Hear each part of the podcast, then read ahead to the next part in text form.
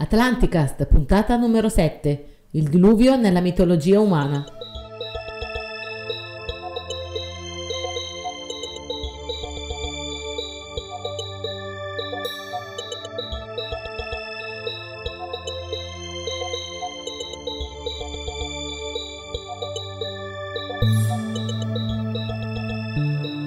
Un saluto atlantideo da Paolo. E un saluto lemuriano da Eugenio. Settima puntata. La sesta vi è piaciuta? Speriamo di sì. Speriamo di Speriamo sì. che l'avete- Non abbiamo ancora letto eventuali commenti, speriamo che non ci siano, che non siamo stati smontati su Facebook nel frattempo. Speriamo L'intervista a Ines a me era piaciuta. che- anche a me E tantissimo. penso, spero che vi sia piaciuta anche a voi. eh. Ave- abbiamo sentito finora la prima parte. Alla fine di questa puntata, ve lo posso anticipare tranquillamente, ci sarà la seconda ed ultima parte dell'intervista che abbiamo già iniziato a, a conoscere. E inframmezzeremo, diciamo, da adesso a quella parte lì, un, è un gioco di parole. Sì. Eh, con un'altra intervista che io ho fatto quando ci siamo trovati a Grazzano Visconti, noi della Sentinel Italia, a una nostra amica e collaboratrice Anna Mere Mandelli, ne parleremo dopo. C'era una domanda però che è rimasta in sospeso. Sì, rispetto alla puntata scorsa, in cui il tema principale è stato Marte, eh, ipotesi marziane, eh, eccetera, eccetera, eh, era rimasta in sospeso questa domanda che ti avevo fatto. Ma tu cosa pensi di Cidonia?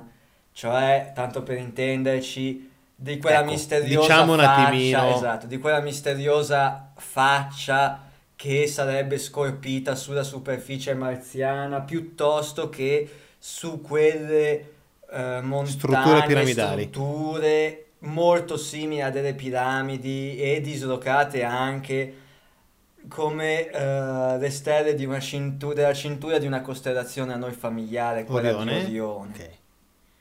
Cosa ne penso? Pareidolia, No ovvero... comment. No, ehm, allora, se uno va a guardare le prime immagini che erano state prese, che erano molto sfocate, visivamente, ok, sembrerebbe che. Nelle immagini successive non sono sicuro, ma mi sembra che la faccia del volto di Sidonia sia stata poi associata a una montagna Sì, e quindi sia stata un po' un smontata. po' smontata, sì. Non so le altre parti delle piramidi. Non vorrei che questo però sia tutto un discorso o da una parte di debunking oppure un discorso di fissare l'attenzione su alcune cose quando magari poi ce ne sono altre più interessanti, che magari non sono ancora state scoperte ma che saranno scoperte. Nel libro di Ines lei tratta in, eh, in una parte, in un capitolo, ehm, quello che eh, Viola e Piccaluga, due ricercatori italiani su, diciamo, eh, quello che è Marte, no? loro hanno fatto libri, hanno fatto articoli, eccetera, hanno trovato anche altri riferimenti di zone di teoricamente, come si può dire, di ricostruzione e dir tanto, però il problema è che finché non ci va una sonda o un qualcosa di più concreto lì a vedere, teniamo presente anche un'altra cosa, quello che si parlava tempo fa, ovvero se domani succede un cataclisma nel giro sulla Terra, nel giro di migliaia di anni, scompare Sparisce tutto. Per cui Però il fatto che in pietra rimangono. tipo il Balbec, tipo Pomapun, queste cose cose qua, sì, dovrebbero, o la piramide, dovrebbero durare più a lungo. ok. Sì, non sappiamo l'entità del cataclisma che subì la superficie Però Gobekli Tepe- sappiamo che cosa è rimasto. 12.000 anni fa, adesso esiste, fino a 100 anni fa non esisteva perché era sotto il deserto. Però, Bisogna parado- capire però paradossalmente... Marte questo- sotto, Eh no, però, sì, però paradossalmente da questo punto di vista, essendo Marte un pianeta morto, morto rispetto alla Terra, è più facile che siano preservate delle cose lassù piuttosto che qua. Perché qua sono nella parte agenti- sotto.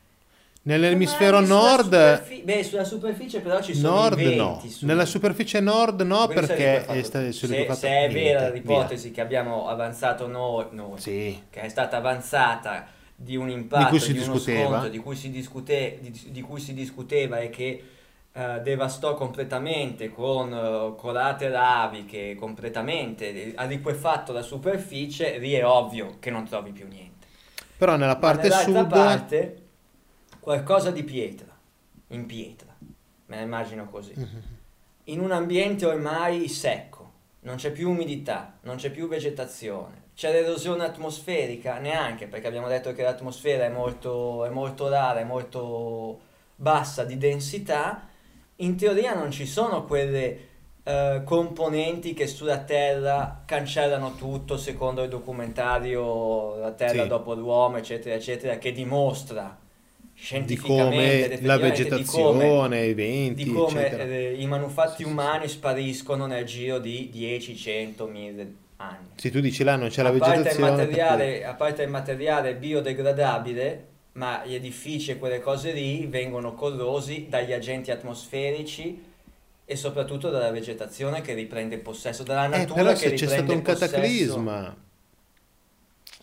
eh, come, come si fa a sapere? È tutto un punto di domanda quello. Lì bisognerebbe riuscire a, Bisognerebbe a vedere la andarci. zona, eh, andarci.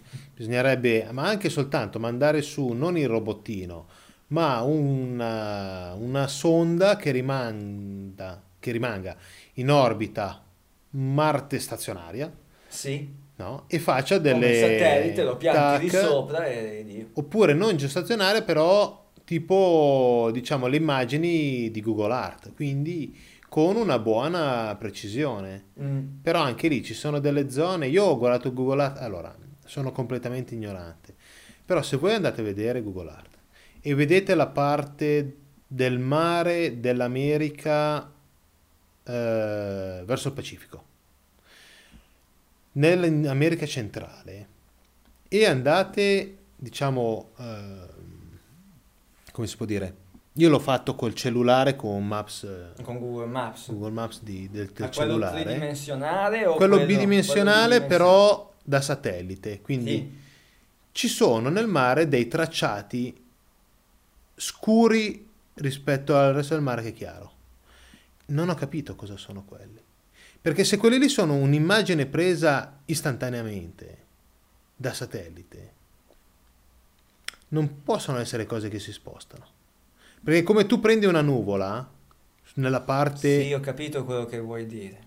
lì eh, capito? a me era venuto in mente perché una volta hanno buttato lì i- che hanno visto il tracciato di alcune strade sott'acqua, Sott'acqua, si era, hanno si era sparsa questa notizia, eccetera, eccetera. Sì, e hanno detto: no, no, quelli lì detto, sono no, dei sono- sonar. Sono i tracciati sonar delle navi. però ho il capito, traccia- che la- la, nave si muove. con gli angoli retti. No, però il tracciato sonar lo fai mentre la nave si muove, però lì è una fotografia che, a quanto ho capito, è istantanea, non è una foto che rimane, diciamo, a esposizione talmente lunga da fare in modo che la nave si sposti.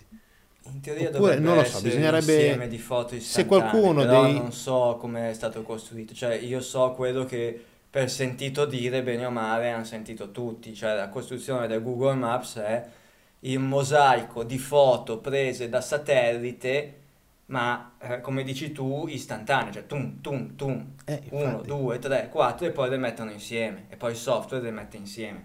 Onestamente non so cosa dirti.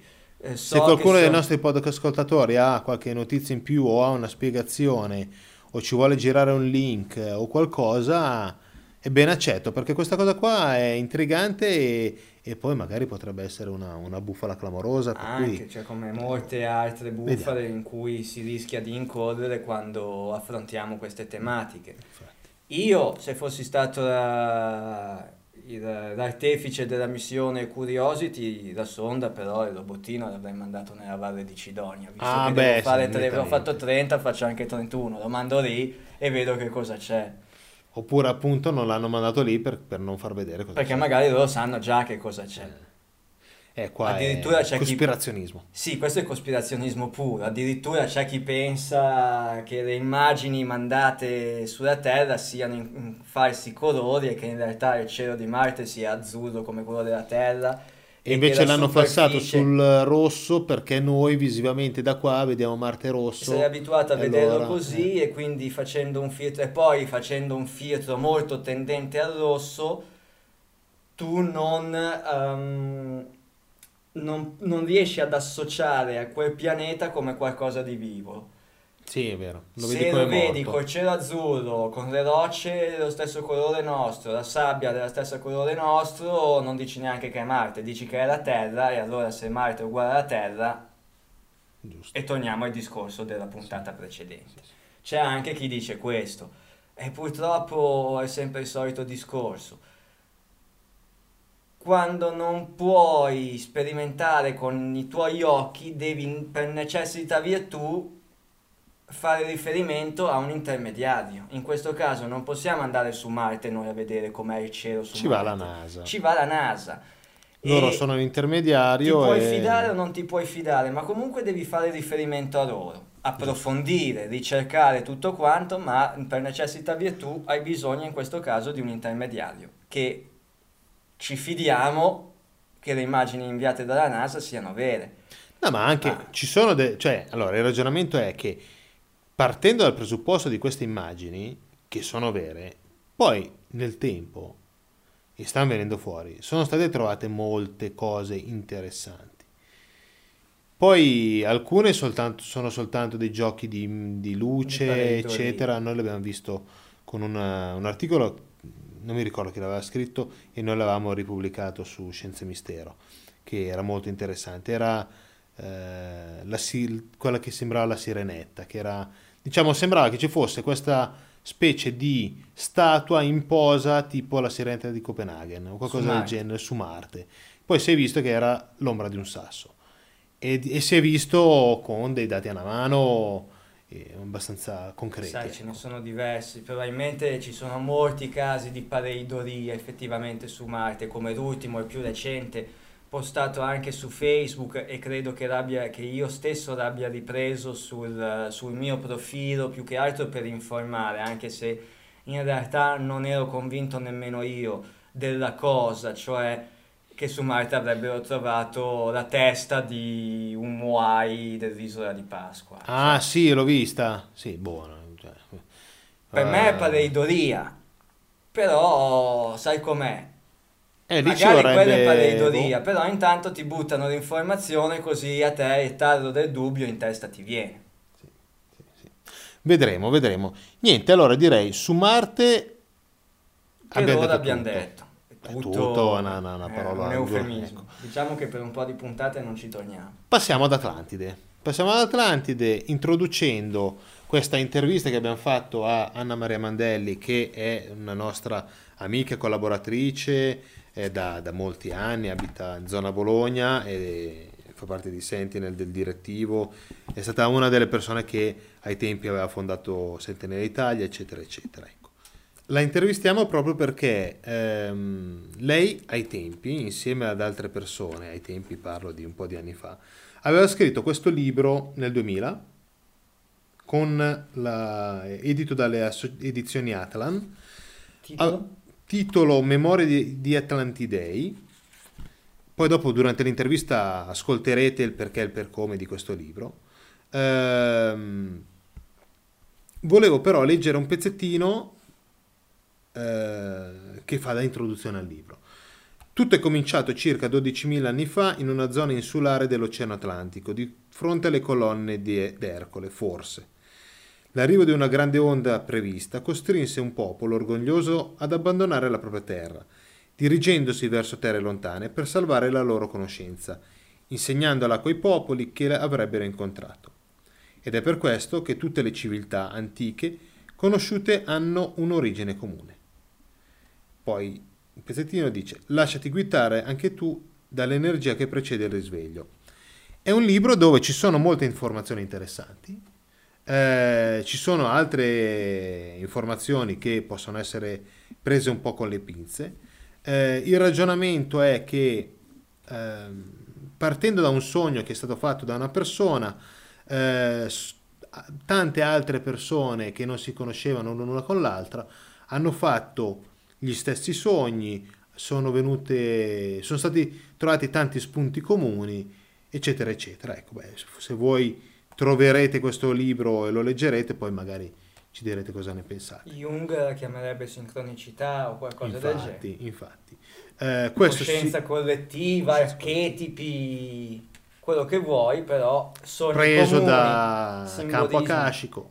simbolismi eccetera, eccetera. comuni, tracce comuni. La cosa interessante è che comunque anche questo libro parla di Atlantide, noi parliamo di città prediluviane, eccetera, eccetera. È giusto affrontare anche da diversi punti di vista il tema di, di Atlantide e società prediluviane, perché Infatti. anche dall'intervista immagino eh, vedremo un punto di vista ancora diverso rispetto al nostro dell'approccio alle civiltà prediluviane. Eh, però anche lì si parla di baschi, si parla di, di tante cose interessanti, Gli vedremo. indizi sono i, i medesimi, il percorso di ricerca può essere diverso, l'approccio può essere diverso, ma poi alla fine le conclusioni che si traggono o eh, gli elementi che si vanno ad analizzare sono sempre i medesimi. Hai detto giusto appunto adesso il popolo dei Baschi che avevamo citato due o tre puntate fa quando avevamo parlato dell'ipotesi dei Cro-Magnon, del biondismo, dell'utilismo come elemento fenotipico del- di quelli che erano la popolazione eh, dominante su Atlantide, cioè caratterizzante l'Atlantide, che poi appunto come ricorda il libro e la Anna Maria, eh, i sopravvissuti di Atlantide hanno poi educato, Sì. diciamo così, le altre civiltà disperse, sul, disperse presenti, Sì. autoctone sulla, sulla terraferma. Eh, molte leggende, molti miti, molte teorie, ipotesi parlano proprio di queste, tipo, non so, Viracocha da una parte, e Quetzalcoatl, Parlano le- tutti, di, eccetera. parlano tutti di un diluvio, cioè in tutta la terra, tutti i popoli della terra, sia quelli che sono entrati in contatto fra di loro, Sumeri, Babilonesi, Ebrei, perché il racconto biblico del diluvio, eh, biblico ebraico, sì, sì, sì. trae sicuramente origine dai precedenti miti della zona. Ma Già non solo Gilgame- della già zona, Gilgamesh, già nel- nell'epopea di Gilgamesh si parla di un diluvio. Ma quello che mi lascia più perplesso è sapere, e ormai questo è un dato di fatto, cioè, tra virgolette, è l'ABC del mistero, i- che tutti quanti parlano di diluvio.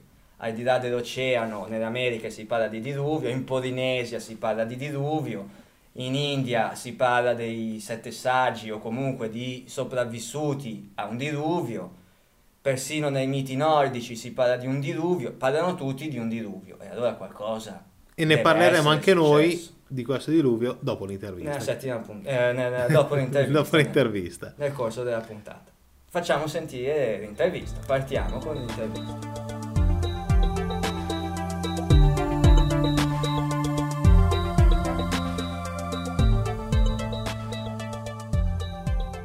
Ciao a tutti, siamo qua con Anna Maria Mandelli, autrice di un libro, adesso vi parleremo anche di questo, e di molte conferenze sui temi misteri in, generale. Adesso parleremo un po' di tutto.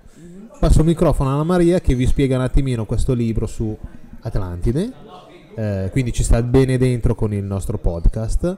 Eh, parola Anna Maria.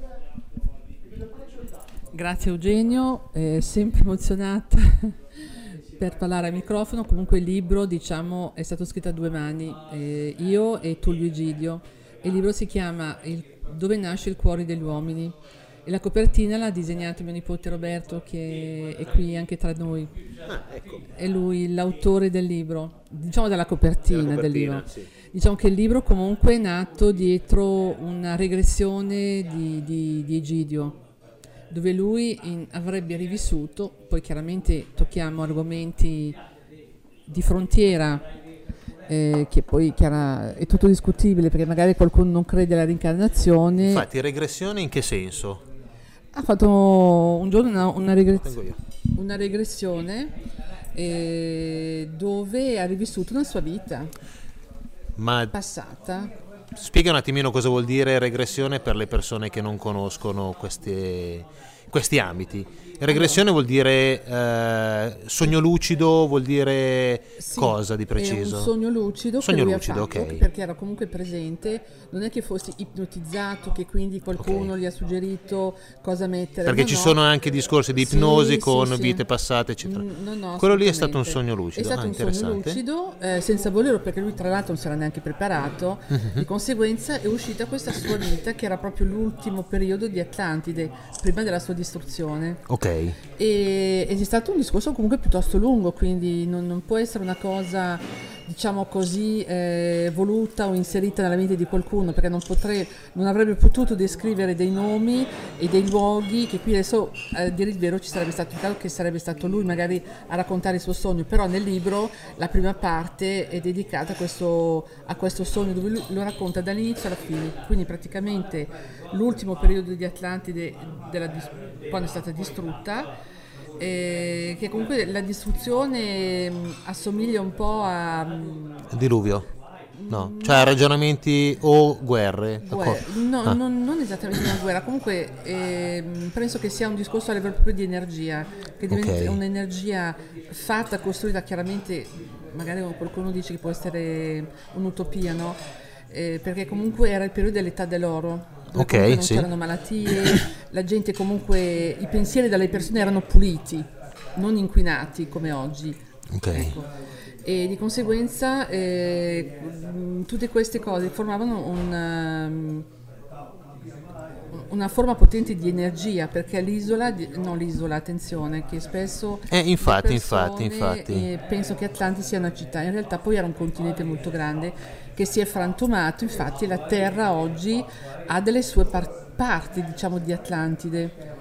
Un po' Infatti. ovunque, perché qualcuno la situa nel, nel mare Egeo, però in realtà eh, ci sono state anche delle scoperte archeologiche dove hanno praticamente riscontrato che quello che è sotto, sotto il mare, che un po' alla volta adesso sta venendo fuori, venendo fuori Yonaguni, sta venendo- esatto, in realtà mini, erano comunque ehm, Erano città o colonie o parte colonie, di questo parte- grosso continente. Esatto. Sì, questo si riallaccia un po' a quello che stavamo ragionando noi, io e Paolo, durante Esatto, quindi in realtà podcast. è, una civiltà secondo me come ho anche scritto molto intelligente perché in realtà è sparita senza lasciare tracce, tra virgolette, se vogliamo, eh. Sì, sì. le tracce poi penso che, penso che siamo anche nel periodo delle scoperte archeologiche che adesso un po' alla volta vengono fuori. Stanno, stanno prendendo Sì, corpo, sì. penso che molte cose si sapevano però erano state occultate, quindi Ok, non ok. raccontate perché magari non si voleva riscrivere parti della storia della civiltà. Ok, Questa è una mia opinione personale, poi Condivisissima. condivise o no. Comunque Ok. questa è la mia opinione personale, tengo a precisare. e quindi lui è partito da questa regressione, Esatto, e- ha scritto una parte del libro. Una parte del libro e quando ci siamo incontrati più di dieci anni fa, così proprio a sentire la persona che va davanti, ha detto ti do una cosa da leggere e lui ha dato, come ha dato altre persone, e l'ha detto anche a me, il suo racconto, che erano un po' di fogli dove c'era la sua storia, e poi ha detto se ti viene in mente qualcosa, scrivi.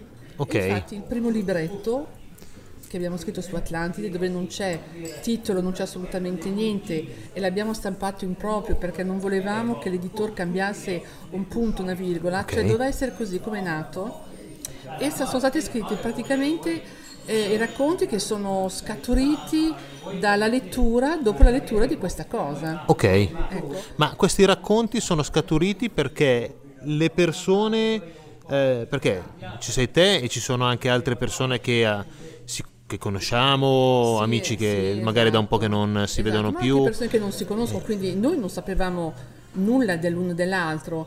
E in realtà poi quando abbiamo confrontato tutti questi racconti abbiamo trovato delle, delle coincidenze straordinarie, quindi abbiamo detto vedi. è curioso no, questa cosa di persone che non si conoscono tra di loro, in realtà poi quando uno le legge si rende conto che ci sono effettivamente dei punti di collegamento, allora questo già è una curiosità. Sì, è una cosa strana il fatto che persone che non si conoscono, un po' come a me viene in mente, eh, che non c'entra niente con questo, però il discorso dell'abduction, Bud Hopkins che prendeva i John Mack che facevano, eh, diciamo, ipnosi o cose di questo genere su persone che non si conoscevano l'una con l'altro e tutti tiravano fuori più o meno la stessa storia. Ecco.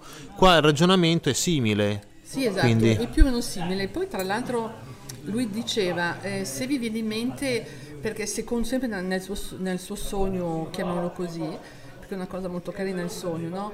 Eh, diceva, se vi viene in mente un percorso, mm, ci sono delle vie di fuga. Ok. E chiaramente non tutti chiaramente sono morti, diciamo, quindi si è proprio si è disperso, quindi ci sono state delle colonie che poi si sono allontanate dopo la... Diciamo si sono salvate e, si sono e sono andate da altre parti. Effettivamente sono nate sette vie di fughe. Ok. Che, lui, che nel libro comunque le abbiamo poi alla fine raccolte e abbiamo, ci siamo resi conto che anche lì, curiosamente, c'erano dei punti In comune. in comune, che molte di queste piccole colonie che si sono salvate sono finite nel Sud America, altre Ok. nel, nel continente asiatico e poi mh, una grossa parte è finita in Egitto. Ok, sì. Ecco, quindi anche questo... Io non mi ricordo nel libro.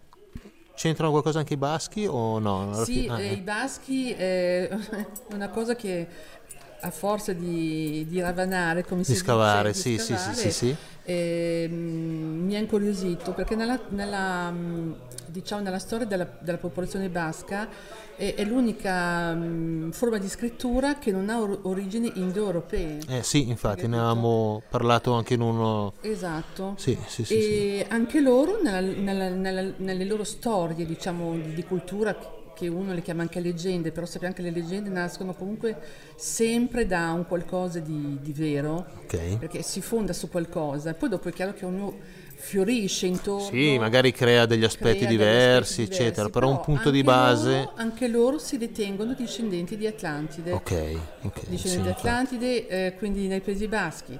Poi Egitto? in Egitto, nel Sud America la stessa cosa. Ok, sì. Gli indiani d'America, in particolare gli Hopi, Gli Opi, che infatti. effettivamente qui eh, mi ha illuminato, tra virgolette, parlando con eh, eh, Braschi. Braschi, eh, infatti stavo Eh, pensando an- esatto, anch'io a Braschi lui. l'ho Ha fatto dei diversi libri interessanti su lui questo. comunque eh, si è avvicinato e ha vissuto con gli Opi, quindi lui Ok. effettivamente credo che la sua tesi di laurea, mi sembra di ricordare, a Genova, lui l'ha fatta proprio sul, sugli Ah, ok, è interessante, Sì, andremo a guardare. Infatti diciamo una cosa che lui ha sempre sviluppato, ha mantenuto questo canale proprio degli indiani d'America, in particolar modo gli Opi. Ok. Ed è stato lui, eh, un giorno che passavo la mia vacanza eh, estiva a Rimini, ci siamo incontrati e mi ha dato questo spunto, mi ha detto guarda gli Opi, effettivamente andando a leggere un po' la storia degli Opi, anche loro hanno diciamo delle figure particolari eh, che fanno parte ancora delle loro cerimonie che le chiamano le Cacinas. Ah, ok. E loro praticamente ricordano attraverso questi personaggi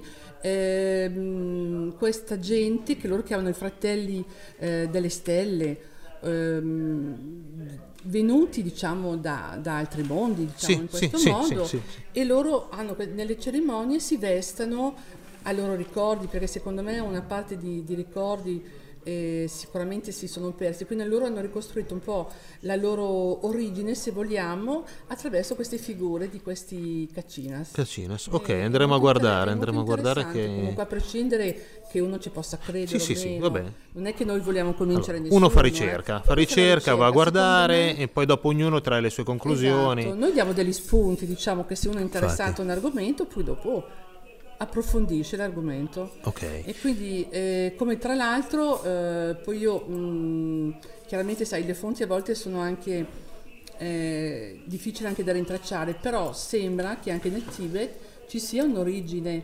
diciamo, di, questa, di queste popolazioni venut- venute dalle stelle, come vengono detti, e sembra che il Kala Chakra, che quelle forme, diciamo, di, di cerimonia, arrivi anche da lì. Ah, ecco, ok. Poi eh, su questo argomento, anche se mi piaceva, purtroppo non ho potuto approfondire perché molti testi sono in inglese. Ok. E io Te sei francese? veramente- No, beh, il mio limite dalla lingua No, però in francese magari qualcosa c'è da questo punto di vista. Boh. Vabbè. Mm, Non ho, su questo confesso, non ho avuto modo E invece il di- discorso Egitto o discorso Sud America che dicevi prima?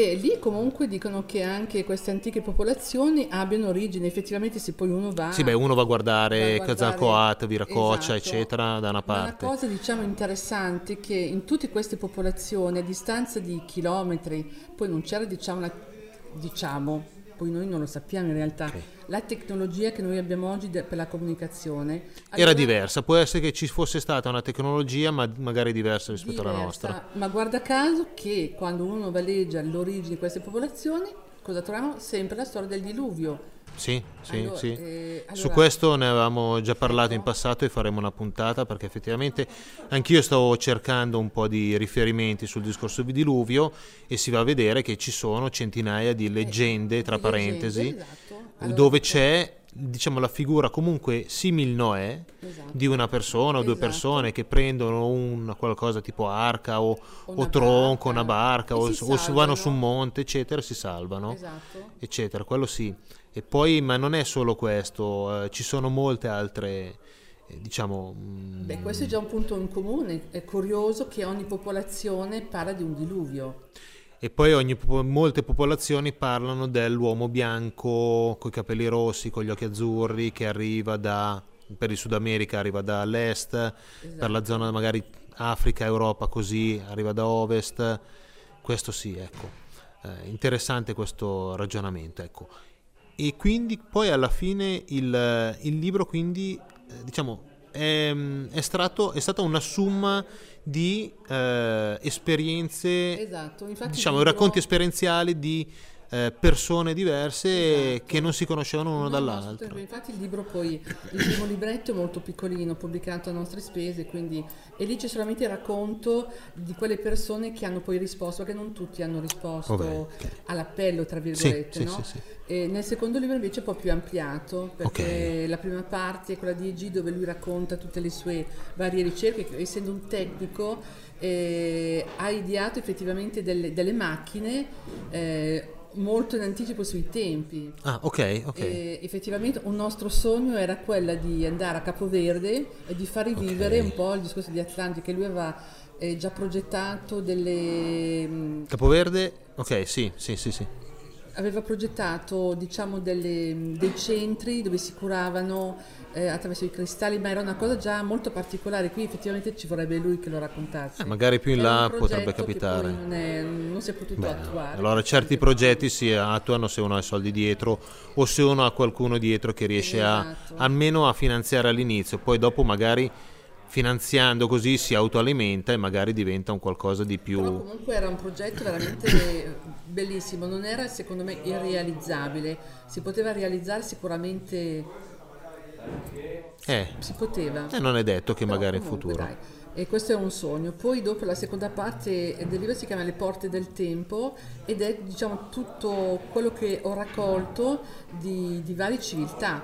Ok, ok. Quindi ho I riferimenti rispetto alle diverse civiltà. Esatto, diciamo quello di cui raccontano le altre civiltà che si riferiscono, effettivamente al, al mito di Sì, Atlantide. sì, che noi chiamiamo Atlantide. Noi Poi, chiamiamo di l'abbiamo già detto anche in una- altri podcast, molti associano Atlantide come a una città, un'isola.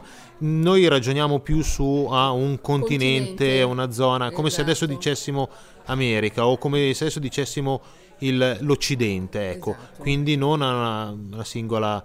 E stanno venendo fuori, come hai detto te, molte, diciamo, il ragionamento del 100-150 metri al di sotto del mare, che Beh, teoricamente... Azzorre, le Azzorre dicono che sotto il mare effettivamente le Azzorre siano una particella di quello che è rimasto di Atlantide. Questo in molti libri è segnato, sì, quello sì. Al- anche alle Canarie dicono eh, che lungo le coste delle Canarie hanno scoperto che sotto ci sono delle montagne e chi diciamo, ha avuto modo di fare delle, delle immersioni sono monti ma non di natura marina ma di struttura terrestre. terrestre, Quindi sì. certo punto- Ma l'avevo letto anche nel libro di Berlitz, eh, Ah, che si parlava un po' di questo, del ragionamento che molte- molti diciamo, scienziati, ricercatori, università, così avevano fatto ricerca e il ragionamento proprio era, sì, la zona, in quella zona lì, quello che c'è al di sotto del mare fino a un certo livello è un qualcosa che dovrebbe essere al di sopra del mare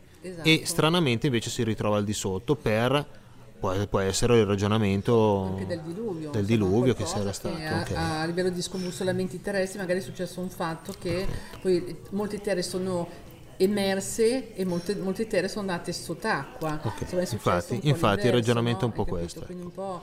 E questa è la cosa interessante, diventa un po' il discorso anche del, del faro di, di Alessandria, no? che molti dicevano che non era vero, che non era mai esistito, in realtà invece stanno scoprendo che in realtà c'è sotto. Eh, vedi, ok. Sotto, perché io tra l'altro raccolgo qualsiasi cosa, sono piena di carte in casa e ci sono proprio le scoperte archeologiche di, di Sub che stanno riportando alla luce quello che il, il- il faro di Alessandria diceva che non esisteva, che non era mai esistito, in realtà invece, anche se comunque non se ne parla. poi- No, non sai mai di moltissime cose. Io Però stavo comunque- ragionando l'altro giorno Eh. su un fatto completamente diverso rispetto a questo, che sono con un nostro amico le, le luci di Ava- Avalon Beach, che sono uno dei fenomeni ufologici secondo me più importanti in assoluto, Mhm. dove sono state fatte queste foto con degli...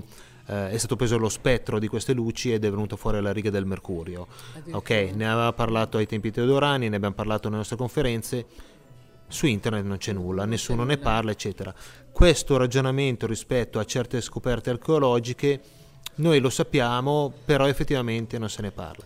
Magari di queste scoperte qua ne possiamo parlare la Sì, prossima sì, volta in una prossima intervista. una cartella così Sì, almeno posso sì. dare con più precisione, perché adesso mi vengono in mente magari dei Sì, ovviamente, flash, adesso un siamo, po' così siamo in un locale qua a Grazzano Visconti, ci siamo trovati tra amici e è Esatto, venuta fuori questa esatto. idea. Eh, comunque eh, lo approfondiamo. Sì, molto, molto che è interessante. Eh? Io ti ringrazio, Anna. Maria Mandelli, Grazie. ovviamente grazie che anche lei fa parte di Sentinel Italia eh, da molto tempo.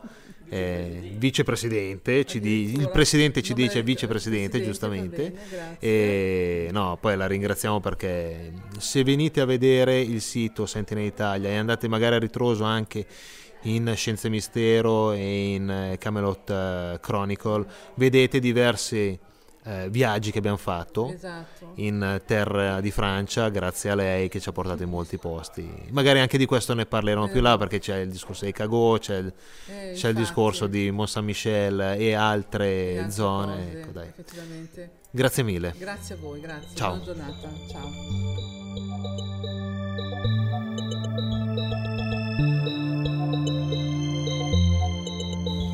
Anna Maria, un'amica oltre che una collaboratrice, eh, Anna Maria che non mi stancherò mai di, e non ringrazierò mai abbastanza per eh, le volte che eh, mi ha ospitato a Bologna per alcune conferenze. Conferenze, infatti. Lei in qualità di or- principale organizzatrice di questa associazione, l'associazione Aestene, che opera nella zona di Bologna Sì. appunto e che organizza diverse conferenze, di, di questo, di questo tipo e di altro similare. Sì. E grazie Troverete a... riferimenti beh, su Facebook, Sì, siti su vari, Facebook a Estene. tutto e grazie appunto a questa, questo rapporto di reciproca stima con, con l'Anna Maria ho avuto modo di presenziare ben due volte a Bologna e presentare due, due dei miei lavori che potete trovare sul mio sito www.progettatlanticus.net. Questa volta mi sono ricordato senza che Eugenio me lo, dovesse, me lo dovesse ricordare.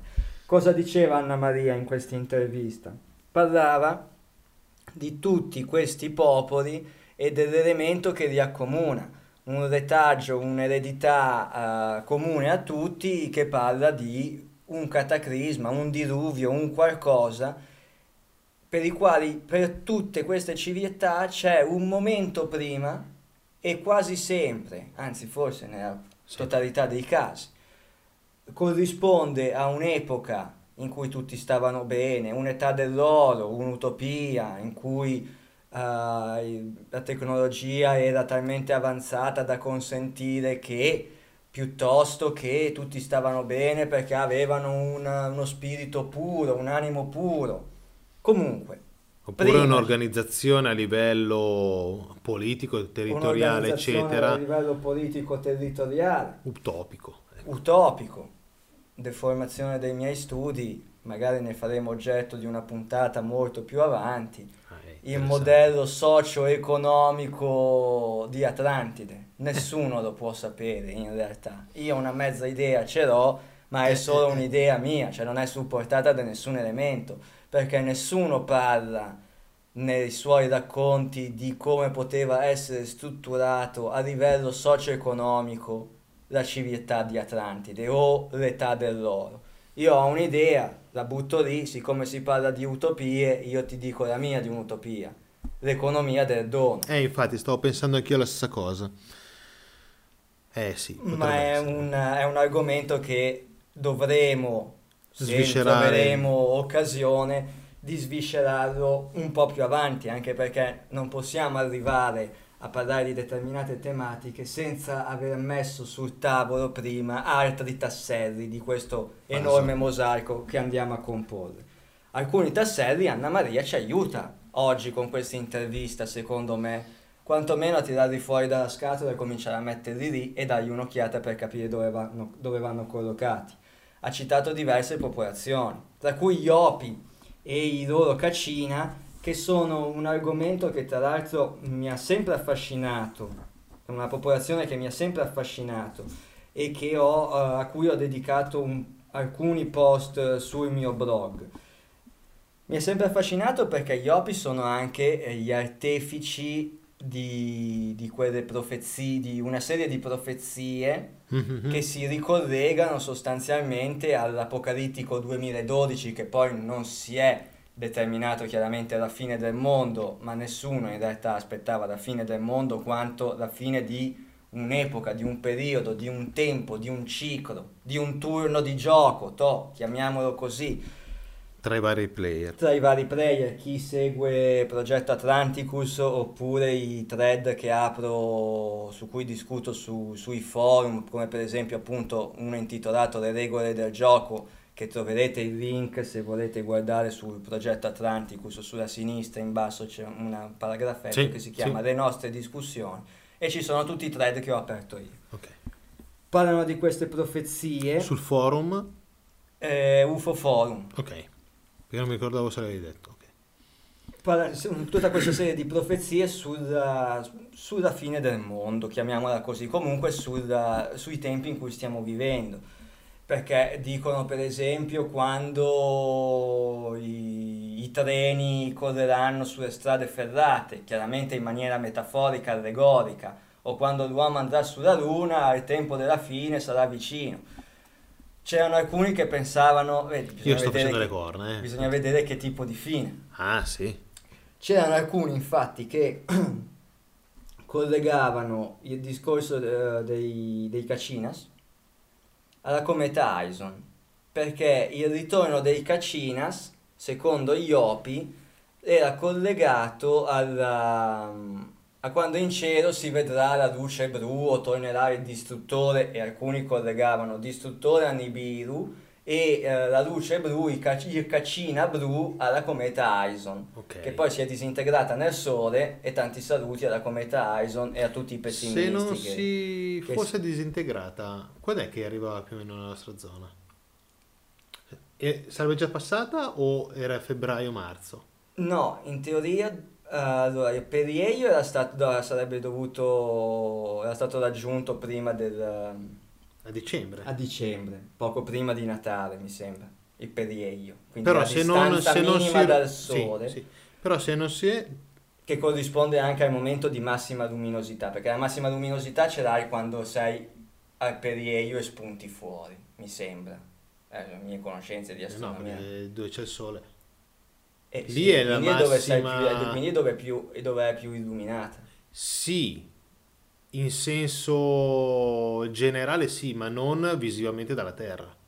Perché in quel momento lì tu sei talmente vicino al Sole che non so se riesci... Che non la vedi, che non la vedi. In teoria, Forse se il Sole è al tramonto o però perché la così... chiamavano la cometa di Natale?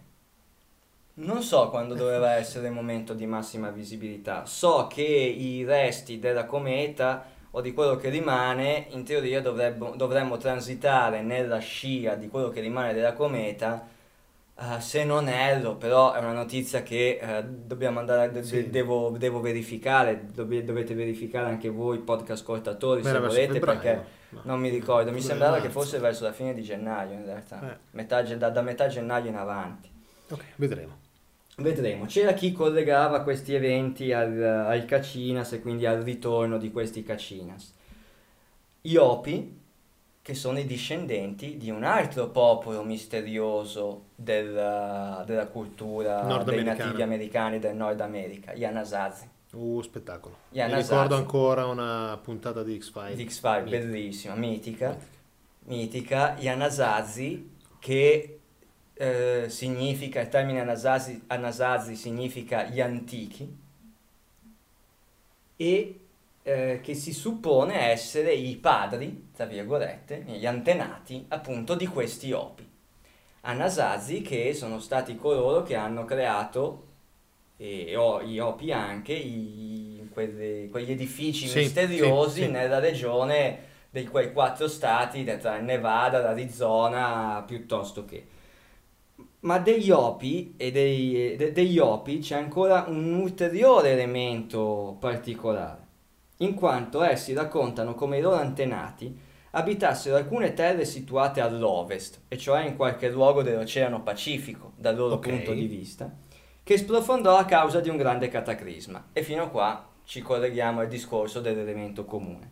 Ma non solo, dopo la tragedia, Però- i sopravvissuti furono aiutati appunto da questi cacinas, esseri giunti dalle stelle, che li trasportarono su scudi volanti. Sto leggendo le parole del libro di Anna Maria, Sì, tanto per sì, intenderci. Eh, che, li, eh, che li trasportarono su scudi volanti sul continente americano e questi cacinas possedevano una scienza magica, magia sempre intesa seconda, che permettevano loro di trasportare anche enormi pietre in cielo per costruire colossali edifici sacri e anche piramidi. Perfetto. E allora questa storia si ricollega, dal mio punto di vista, immediatamente a quello che disse, a quello che fu riferito a uno dei primi esploratori, monaco spagnolo o giù di lì in Sud America, quando interrogando i nativi, eh, gli indios, su chi costruisse, chi- su chi avesse costruito o su come avessero fatto a costruire eh, città, edifici come Tiwanaku, piuttosto che con la massima innocenza quest'indios disse ma non l'abbiamo costruito noi, lo costruirono gli dei. Ed ecco come, Eh, sostanzialmente, grazie a questa magia che io chiamo una tecnologia, che io invece definisco una Non tecnologia ancora conosciuta. non ancora conosciuta. È completamente sconosciuta per loro, talmente avanzata da Talmente sembrare avanzata. magia. Dice qua, trasportare enormi pietre in cielo per costruire colossali edifici sacri e anche piramidi. E aggiungo io, E come le lavorandole e cesellandole con lo shamir, come abbiamo parlato già in diverse puntate. Vedo che ci vengono in mente le stesse cose. Eh, ok. vabbè. Quindi, Opi, Anasazi, Cacinas e Anna Maria ha citato anche i, i baschi. Eh, però in E- quel caso lì stavo pensando che Quale caso? Quello dei baschi o quello quello degli Anasazi Opi Sì. arrivavano da ovest, il loro ovest pacifico, quindi Mu, Sì, più che Atlantide, che Sì. invece dalla parte di che qua. invece è dalla parte di qua. Mu Atlantide, bisogna capire come erano strutturate queste, tra Sì, virgolette, magari erano chiamiamole soltanto- superpotenze, eh, per eh, questo eh, sarebbe eh, bello eh, riuscire a poter indagare, eh, sì, quello, quello sarebbe il massimo, però alla fine non hai, non hai più bisogno di fare podcast perché vedi attraverso il cronovisore, sai già No, tutto. spieghi. La domanda che era venuta fuori prima mentre mangiavamo, Eh, che mi volevi fare e che invece io faccio adesso a te, è ma se tu avessi la conoscenza e che facciamo ai nostri podcast ascoltatori, ah sì, ecco. se eh. tu barra voi avessi la conoscenza di quello che è veramente dal punto di vista non solo esoterico, ma dal punto di vista di storia antica, dal punto di vista storico e tutto quanto. la diresti agli altri? O la utilizzeresti per esercitare il tuo potere su una massa ignorante, Punto senza domanda. offendere chiaramente nessuno, perché io e te, Eugenio, tutto Facciamo sommato, parte della massa facciamo ignorante. parte ahimè della massa ignorante. È una grande domanda quella che tu fai. Onestamente, ma posso dirlo adesso, non col senno di poi. Perché purtroppo, come ci insegna il Signore degli Anelli, l'anello del potere corrompe il Oh, portatore, infatti. anche se il portatore è Eh. una brava persona come Frodo, come Frodo Baggins. Perché? Metafora fantastica Sì, quella sì, del Signore sì. degli Anelli, secondo me. Perché lo dico adesso, che se avessi la conoscenza assoluta, sia sul piano esoterico, sia sul piano storico, che poi alla fine le cose sono collegate. Ma anche non proprio assoluta, anche una minima Beh, conoscenza. una minima parte la, vorrei, la vorrei divulgare, perché vorrei, perché vorrei effettivamente che, cioè in realtà vorrei che finalmente la gente, anche attraverso questo tipo di informazioni, riuscisse a, a, Togliere quel velo di a Maya. togliere il velo di Maya che permette ai potenti, a quell'elite, al vertice della piramide, che secondo me ha un'origine ben precisa e che, di cui senza anticipare nulla, ma parleremo, ne parlerò in un prossimo articolo che sto cercando di scrivere, da dove nasce il vertice della piramide, senza poterlo identificare, perché se fosse già stato identificato non, eh, non saremmo neanche qui a parlarne probabilmente. Però capire l'origine storica di questi fenomeni che stiamo vivendo anche tutt'oggi, tuttora. E però lo dico adesso, cioè in tutta onestà, Senza nessuno che ti mette una manona sulle spalle e Eh. ti dice forse sarebbe il non caso so che... come, rea- come reagiresti, non, non so come potrebbe reagire ciascuno di noi dinanzi a un tale potere. Come diceva Spider-Man all'altro film, eh, a volte le citazioni, cioè non sembra, ma anche nei film che possono sembrare po- più, più il potere semplici, corrompe, il potere assoluto corrompe assolutamente, no? No, da, da grandi, da grandi poteri Nascono nascono, grandi- responsabilità. Questo era quel messaggio che veniva fuori in, in Spider-Man, tutto sommato. Ed è vero, ed è vero. Sì, sì, sì. Ed è vero. Sì. Se tu hai il potere, eh, dipende da come lo eserciti questo potere. Ahimè, l'uomo, essendo vincolato sul piano materiale, chiamiamolo così, passami questo termine che sembra molto New Age, ma non lo è, senza nulla togliere, ma vincolato sul piano materiale e dal piano materiale, dalle passioni materiali, quando hai il potere e rischi di venirne corrotto.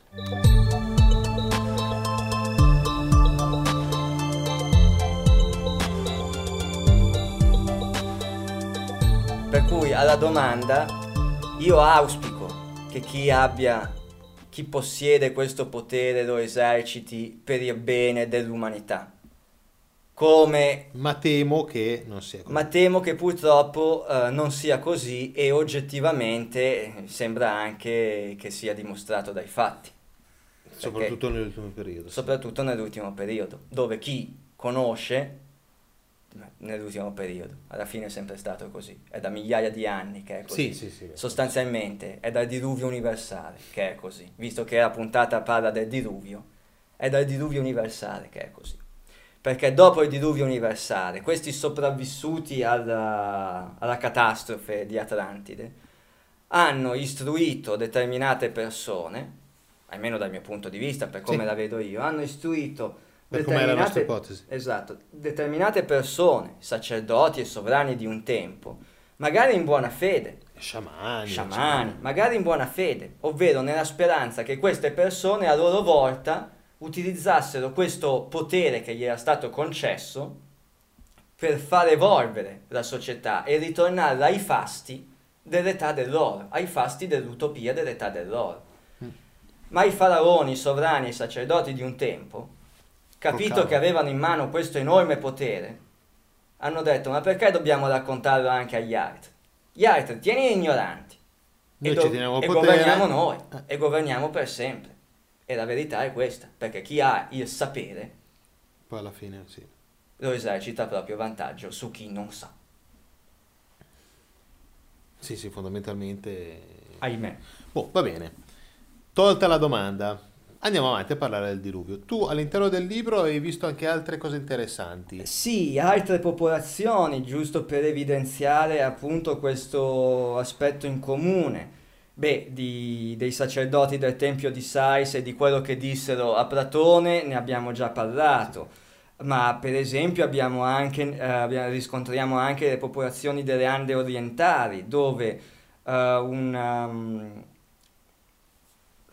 un sacerdote del- delle popolazioni indigene eh, riferì a, questa, mm, a questo César Louis de Montalban César Luis de Montalbán era un viaggiatore, un esploratore spagnolo che approfondì storie e leggende dei- degli indios, Sì, del- della tradizione di, di quei popoli, ed era assolutamente convinto dell'esistenza di Atlantide. Ok. Lui in prima Ah, persona. lui, ok. Lui in prima persona e trovò conforto nelle parole di un sacerdote della, della regione nel Venezuela che nel porto di del Venezuela alla Guaina gli, gli riferì che queste acque nascondevano la sepoltura dei suoi antenati che vissero nella terra sprofondata che ora sta in fondo al mare, dove in principio gli abitanti erano felici, giusti e le scienze raggiunsero grandi progressi, ma poi dilagarono i vizi e la malvagità e allora un giorno le montagne furono coperte da pennacchi di fuoco e il mare furioso li inghiottì per sempre.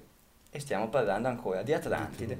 E tra l'altro eh, riporta alla mente anche quello che viene detto nella Bibbia, cioè l'uomo punito, l'uomo, eh, sì, la civiltà prediluviana punita per la sua corruzione. Metaforicamente non so cosa possa voler dire. Io non credo che sia, il diluvio sia stata una punizione divina. Io credo che il diluvio sia l'effetto di eh, una causa naturale, un cataclisma naturale. Quella Eh, stessa che... rispetto a questo, dopo volevo, dando Sì, un'occhiata a un altro volevo libro, citare solo l'ultimo caso, volevo citare solo l'ultimo caso anche perché si ricollega, eh, siccome parallelamente, tutto sommato, quando discutiamo di queste cose citiamo spesso e volentieri dei film che ci sono piaciuti, Sì. Abbiamo citato Prometheus. Abbiamo citato Il Signore degli Anelli, che vabbè non c'entra niente con le civiltà prediluviane, ma che comunque messaggi ne ha, abbiamo citato Star Trek, abbiamo Eh, non so citato se l'abbiamo citato, se Battlestar non l'abbiamo Galactica. citato lo cito adesso. Stavamo vedendo prima ultimo film di Star Trek, i primi boh, 10-20 minuti così. Classico culto del cargo. Classico Ah, sì. culto del cargo. Guardatevelo perché è troppo bello da vedere. Sì, nei primi 15 minuti, non dico che dice tutto, però... però Beh, qua- parte col pianeta Nibiru. A parte eh. che parte col pianeta Nibiru, il che già bisognerebbe guardarlo solo per quello. No, vabbè, però effettivamente i primi 15 minuti eh, eh, evide- descrivono perfettamente, secondo me, come nasce e come Il si configura il culto del cargo. Con Ora, il popolo, eh, l'ho notato adesso, prima non l'avevo notato, con il popolo attorno, il eh, capo e lo sciamano. Esatto. Lo sciamano che disegna capo politico e capo il- spirituale. il- e lo sì. sciamano che disegna. Quello vabbè, che è non lupo. spoileriamo il film, guardate, tanto per- sì, tanto dire. sono i primi 15 minuti. Poi dopo è tutt'altro, ecco. Però è interessante che hanno iniziato il film con questo... E soprattutto che hanno citato Nibiru. Se l'avessero fatto 15 anni fa, probabilmente gli avrebbero Tagliato i ostra- primi ostracizzati, gli avrebbe taglia- avrebbero tagliato fuori, avrebbero eh, tagliato i fondi gli avrebbero impedito di fare il film. Beh, teniamo presente che J.J. Abrams... Ci sono, diverse- Eh. ci sono diversi personaggi oggi che si stanno muovendo in una certa maniera. Quello, bisognerebbe capire se si stanno muovendo in una certa maniera perché imbeccati da qualcuno o se si stanno muovendo in una certa maniera perché loro stessi hanno volontà e desiderio, passione di... Ricordiamo che comunque film con contenenti messaggi, chiamiamoli esoterici, intesi come esoterismo, conoscenza non nota alla, Sì, sì, sì, alla massa, non nota ai più. Kubrick. Eh, Kubrick ce n'è... E quello citato in questo... Ho visto l'altro giorno Eyes Wide Shut. Eh vabbè, quello, ma anche, ma anche lo stesso Shining di... cioè, ce ne sono diversi, ce ne sono diversi. E ce ne sono diversi e c'è anche questo che mi ha fatto molto piacere ritrovarlo nel libro di Anna Maria Mandelli perché è un po' anche un ricordo dell'infanzia di un, eh, un telefilm, una serie tv in quattro puntate, me la ricordo ancora, vagamente, ahimè, che si intitolava Il segreto del Sahara, trasmesso in televisione. Ok, Io ero proprio bambino, per cui non mi ricordo assolutamente quasi niente. Ok. L'unica cosa che mi ricordo è che parlava di Atlantide. Io non so se la Mm. mia passione era verso Atlantide, verso questo tipo di misteri, Era già nata ai tempi. era già nata ai tempi o nasce in quei momenti, in quei momenti lì. Ma sicuramente è stato significativo, anche perché fa riferimento comunque a delle leggende, a dei miti che realmente i popoli eh, sahariani hanno nei confronti del- delle civiltà prediluviane, cioè dell'oggetto della nostra indagine. Eh, infatti, il- mm, la mitologia, la tradizione dei Tuareg piuttosto che di altri popoli nomadi o comunque autoctoni del Sahara rimandano a un tempo antico, non precisato, in cui una volta nel Sahara c'era acqua e vegetazione, quando il clima era completamente diverso, Quando ha fatto la Sfinge. quando ha fatto la Sfinge, che, se- che mostra i segni dell'erosione dell'acqua. E vengono citate due razze di esseri superiori, di esseri divini, di divinità. Di divinità, diciamo di divinità. Di divinità. Una dai capelli neri Ok. e una dai capelli biondi chiari, che si Mm. ricollega al discorso Cro-Magnon, Neanderthal, eccetera, eccetera. Nordici. Tutte, nordici. Tutte e due le razze erano di elevata statura. Apro e chiudo una parentesi, Giganti. giganti. Secondo un mago Tuareg, che conservava per tradizione orale i segreti del suo popolo, perché ahimè la biblioteca di Alessandria gli ha dato fuoco, e sempre che gli abbiano dato fuoco, che non si siano portati via altro, Eh, ma po' di roba Comunque, ahimè, la biblioteca di Alessandria è andata perduta e quindi soltanto attraverso la tradizione orale possiamo ricordare eh, questi, questi momenti, con tutte le implicazioni che la tramandazione orale, ahimè, comporta. Eh, queste due razze, secondo appunto la tradizione orale di questo mago Tuareg, queste due razze primitive provenivano dalle stelle e la loro avanzatissima civiltà scomparve in seguito a un grande cataclisma. Cioè tutti ti raccontano la stessa storia. E Si oltretutto, riallacciano tutti lì. e oltretutto, più approfondisci la cosa, scopri che non solo raccontano la stessa storia, ma che la raccontano anche, seppur con parole diverse, ma con gli stessi elementi. Giganti, Si diventa talmente palese. giganti, divinità, biondi con gli occhi azzurri. Cioè non c'è nessuno che te li descrive rossi con gli occhi gialli. Visto che tante erano divinità, potevano essere qualsiasi cosa. Cioè, se è una storia inventata, il mago attuale che se la poteva inventare, come accidenti voleva, giusto? Poteva Potevano- anche, Sì, sì. poteva anche dipingerli a strisce, come zebre, poteva dire che erano delle zebre, Uomini zebra. eh, e invece no, invece te li descrive biondi con gli occhi azzurri. Gli esseri, eh, esseri giganteschi che, prov- che addirittura provvisti di caschi appaiono in alcune grotte dell'Atlante e Atlante è una catena montuosa Sì. del Sahara e il nel- Anna Maria Mandelli nel libro dice sarebbero la testimonianza della presenza degli extraterrestri oppure come insegna il buon Paolo Bolognesi degli Extraterrestri. extraterrestri oppure allacciandoci alla puntata di Weber, gli ex marziani Ah, ok. anche. È stato l'autore Pierre Benoit che ha indagato molto sulle tradizioni dei Tuareg, il quale tra- eh, tradizioni che raccontano di un grande segreto racchiuso nelle viscere del, del- appunto del Sahara. E, mm, custodito da un popolo di origine extraterrestre discendenti degli Atlantidei. Extraterrestre chiaramente qua dipende da quale Sì, teoria vogliamo sposare visione. e che erano riusciti a mantenere generazione dopo generazione la purezza della loro razza. E qua ci ricolleghiamo al discorso del codice genetico e, e tutto quanto. E proprio da questo tipo di, di ricerca e tutto quanto è nata la serie TV, il serial TV di cui vi parlavo prima, Il segreto del Sahara, che è stato Che erano solo quattro puntate. Era una mi specie sembra di che erano serie quattro puntate, una serie televisiva, breve. ogni puntata durava due ore, un'ora e mezza e era stato strutturato in quattro puntate, una sorta di film per la tv, da quello che mi ricordo, ero bambino, Ero per cui... bambino. mi 20 ricordo ben fa, poco. 25 anni fa, più o meno. Sì, sì, qualcosa di simile.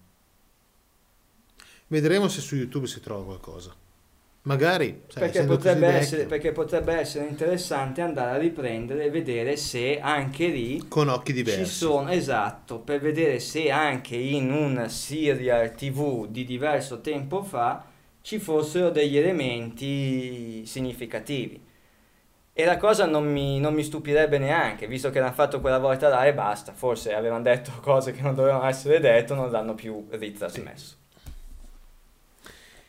Io invece mi volevo re- riallacciare al discorso diluvio prendendo spunto da, dal secondo capitolo del libro del, eh, dei nostri amici Alessa- Ale- Alessandro e Alessio De Angelis, Oltre alle menti di Dio, il primo dei tre libri, poi adesso ne uscirà un altro, ehm, raccontando un attimino alcune cose relativamente al diluvio universale.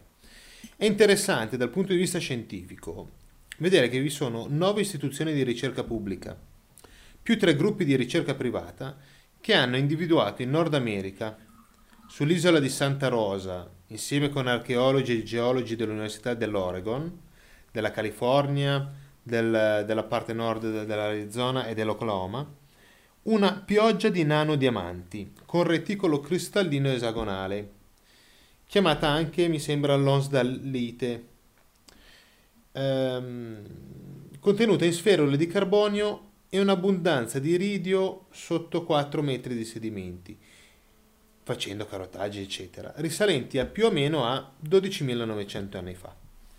Questi recenti ritrovamenti sono le testimonianze e gli indicatori di un impatto cosmico avvenuto in un remoto passato. I frammenti di questo meteorite, ehm, queste mi- microstrutture cristalline di solito si formano ad altissime temperature e ad altissime pressioni. I frammenti di questo meteorite sarebbero comunque dispersi in una vasta area del Nord America, arrivando fino in Belgio. Questo dovrebbe aver provocato la fine della prima civiltà americana di paleoindiani, Clovis e dei mammut.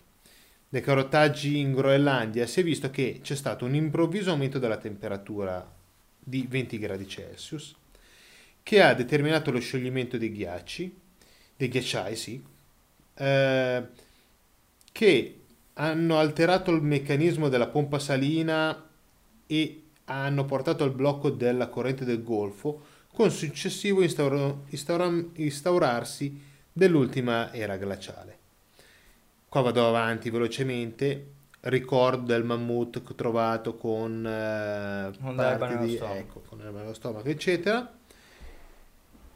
E il ragionamento è innalzamento, come abbiamo già detto tempo fa, del livello dell'acqua del mare, di 150-200 metri, quello che era. Ecco. Sì, perché si sono sciolti i ghiacci E a seguito di questo, salzata. di questo... E questo dovrebbe essere teoricamente una prova scientifica di quello che è successo ai tempi e di quello che potrebbe essere stato il diluvio, Cioè, comunque- tenendo presente che a livello di intero pianeta vi sono oltre 200 leggende diverse. Pensi che ne abbiamo citate solo 5 o 6, ne solo nelle cose tra i Cacinas, gli Opi, Infatti. i, i Tuareg, gli Egizi, mancano i miti della Polinesia e che ci sono, Infatti, lo e dicono tutti.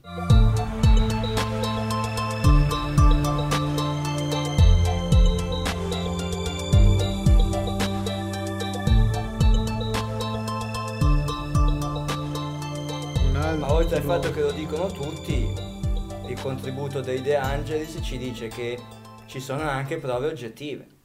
Cioè, che la fine della glaciazione di Wurm c'è stata, benissimo, cioè quello è un dato di fatto, ma ci sono elementi che comprovano anche una certa repentinità di questa, di questa fine, del termine delle- dell'ultima era glaciale. Quindi non un fenomeno che si è protratto nel corso di centinaia di anni, se non migliaia di anni, ma a questo punto posso anche ipotizzare una Un pioggia, una pioggia di nanodiamanti. Che cosa è successo? Un impatto cometario? Uno scontro? meteorite, qualcosa un meteorite? Magari proprio un meteorite proprio sul polo nord o sul polo sud? No, dovrebbe essere sul polo nord, zona, zona nord. eh, quella zona- Perfetto, anche perché infatti ha, eh, come si dice, ehm, ha coinvolto il Nord America, mettendo fine alla civiltà dei Clovis. Infatti. Ok, un E, mo- meteorite. e alcuni dicono che questo meteorite, un'ipotesi, potrebbe essere quella che è stato lui a spostare l'asse terrestre. l'asse terrestre. Perché ci sono alcune leggende, alcune sì, leggende, ipotesi, che dicono che mentre adesso diciamo, l'anno è composto da 365 giorni, ai tempi ne contavano 360 soltanto e non 365. Non ho verificato questa, questa, questo fatto, ecco. Però sarebbe interessante ragionare su questo discorso. Sicuramente inclinato l'asse terrestre in una certa maniera. I poli, il polo nord colpito da una cometa, si innalza la temperatura, brucia tutto, scioglie i ghiacci, il mare si alza, la corrente del golfo si cambia, si comp- cambia completamente tutto il clima. Sì, Il Sahara diventa un deserto per un motivo o per un altro.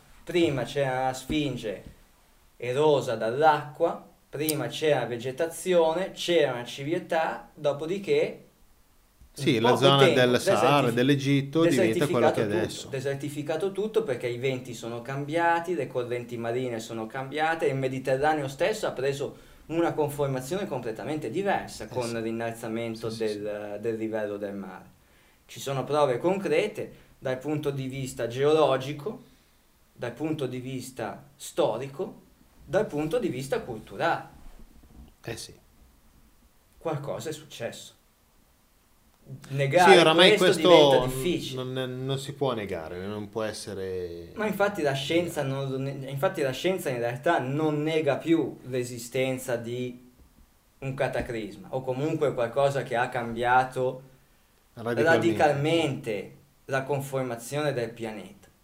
Quello che l'Accademia fa fatica ancora a riconoscere, o magari siamo noi che sbagliamo, chi lo sa, è l'esistenza di un qualcosa prima, o meglio, l'esistenza di un qualcosa già civilizzato prima.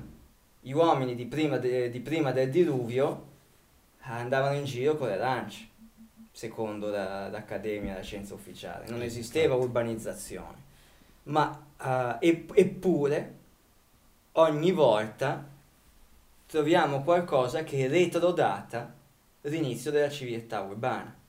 Non ultimo un insediamento nella regione proprio di Israele, quindi in Palestina, proprio in Israele, di un insediamento urbano di 11.000 anni fa, di 10.000 anni fa.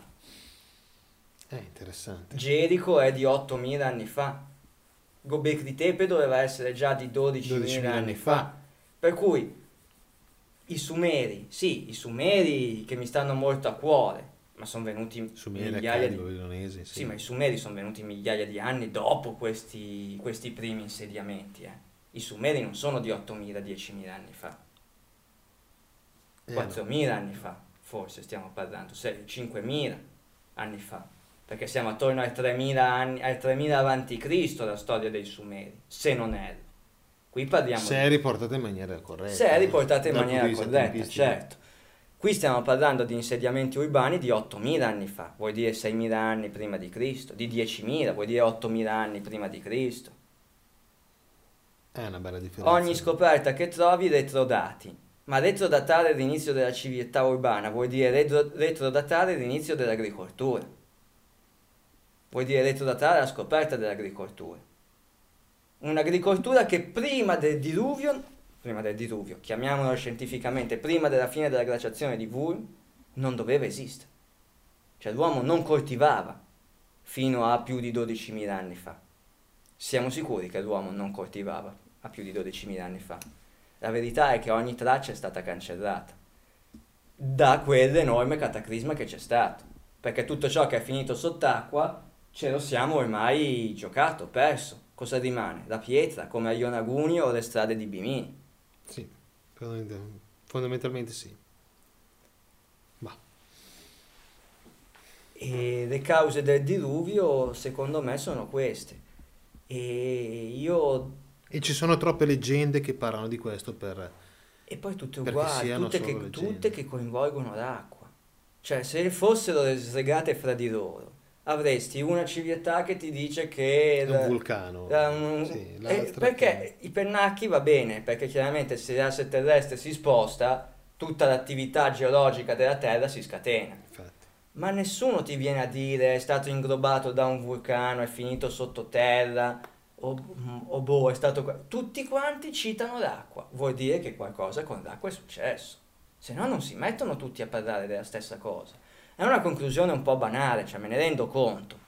Però è anche quella più più semplice da vedere. Di solito cioè quella lì. più semplice è quella È che ha lì. maggiori probabilità.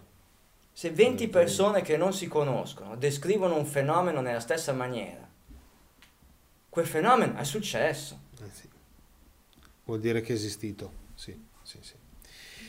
Niente, dai, allora sul diluvio abbiamo iniziato a dire un po' di cose interessanti, poi vedremo se più in là lo riprenderemo sicuramente, eh, magari anche appunto quando intervisteremo Alessandro, vedremo Quando attimino. intervisteremo Alessandro, perché seppur la loro ricerca, eh, a parte che la loro ricerca è una mirabile ricerca ed è molto ampia, abbraccia, abbraccia molte tematiche.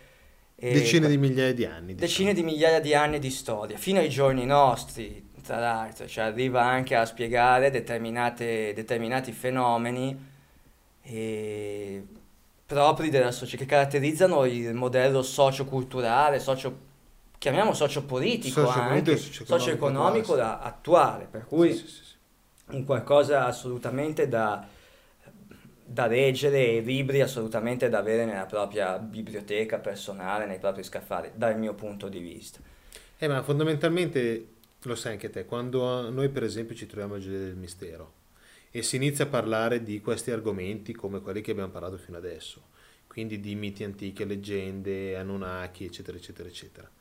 Poi alla fine si finisce sempre alla BCE, si finisce sempre a, Eh, al governo come ombra, al governo ombra, ai poteri, ai poteri occulti della massoneria o de- appunto al vertice della piramide che dicevo prima, alle multinazionali del comparto chimico farmaceutico, ag- agroalimentare, energetico, banche, quelli che chi David... più ne ha più ne mette. Chi più ne ha, chi più ne metta. David Icke richiamava rettiliani, per me non sono lucerto, per me è una metafora Sì, però dal mio punto di vista va a identificare quel tipo di poteri forti, quei potentati economici che governano il mondo. E attenzione, a mio modo di vedere, sopra quei potentati economici c'è un ulteriore livello, ancora più occulto di quelli. Perché tutti quanti citano... terrestre dici? Sì, comunque terrestre. Mm. Perché tutti quanti citano i Rockefeller, i Rothschild, quelle grandi famiglie. David Icke stesso Sì, cita sì, quelle sì, sì, 12, famose 12 grandi famiglie, benissimo. Io dico questo, se fossero davvero i Rockefeller, i Rothschild, i discendenti, se vogliamo, di questi Atlantidei o, boh, o chi per essi, non, non te lo farebbero dire. Cioè, Ok, ho capito qual è il ragionamento. chi, chi governa davvero tutto quanto? A lui sta l'hai mai- bene, a lui sta bene che tu Ma tu non l'hai mai qualcosa- visto in faccia. No, eh, Tu non sai neanche chi è. Cioè, il vertice della piramide. Il vero l'occhio, vertice, sì. L'occhio. Cioè, avete presente tutti, immagino, il simbolo della piramide del nuovo ordine mondiale. L'occhio, che c'è nella moneta da un dollaro. esatto. L'occhio non l'ha mai visto nessuno. Quindi chi sta sopra tutto, l'occhio, non l'ha mai visto nessuno. Io ho una mia teoria, ma non è questo il luogo Puntata numero 8. Sì, magari puntata numero 8, ma comunque è oggetto di un altro tipo di, di filone di ricerca, forse. E pertanto, d'altronde, dopo aver eliminato l'impossibile, ciò che resta, eh, per improbabile che sia, deve essere la verità, come Sherlock diceva Sherlock Holmes. Grazie alla regia occulta che ci dà questo... Sì, esatto, che magari l'occhio, Bello, eh, magari bello. abbiamo davanti a noi l'occhio della... Onniveggente, porco giù. Chiediamogli dov'è lo Shamir, magari lo sa. Ce l'ha qua, l'ha, l'ha nascosto qua nell'armadio. No, ehm, Il diluvio, per concludere e per lasciare la parola alla seconda parte dell'intervista a Sabrina, a Ines. Ines Curzio, scusate, ehm, il diluvio rappresenta speravi Sabrina Mugnos, invece no, Irene Scotti. e un lapsus eh, freudiano per eh, future puntate. Il diluvio rappresenta lo spartiacque tra la storia nostra e una storia che ci è stata nascosta o di cui comunque non conosciamo abbastanza. La storia dopo il diluvio è viziata proprio da questa mancata conoscenza del passato. E com'è quella frase chi controlla il passato controlla il presente Orwell, di 1984. Orwell, 1984. Com'è la frase corretta, precisa? Eh, non me la ricordo. Aspetta. Chi controlla il passato controlla il futuro. Chi controlla il presente controlla il passato. È emblematica come È frase. emblematico, è emblematico e descrive perfettamente quello che succede. Quello che sta succedendo, quello che è sempre successo, eccetera. Dai. Niente, allora, a questo punto Diamo la parola Alla seconda parte Ines, alla seconda parte della a sua Ines. intervista che conclude il discorso iniziato nella puntata precedente e tutto sommato completa anche i discorsi che abbiamo affrontato in questa sede parlando di diluvio e parlando anche attraverso il controllo sulla storia di come si possa esercitare un potere per il presente e Giusto. per il futuro. E no, ultima cosa che volevo dire, in effetti quest- in- questa intervista a me personalmente è piaciuta molto perché mi ha iniziato a far riflettere su titani giganti da una parte e Dio, dei figli di Dio dall'altra, che poi svilupperemo Nel corso meglio di- nelle prossime puntate, magari prendo magari spunto dal tuo nei- articolo. Se riesco a scriverlo nel- nei prossimi giorni. Dai.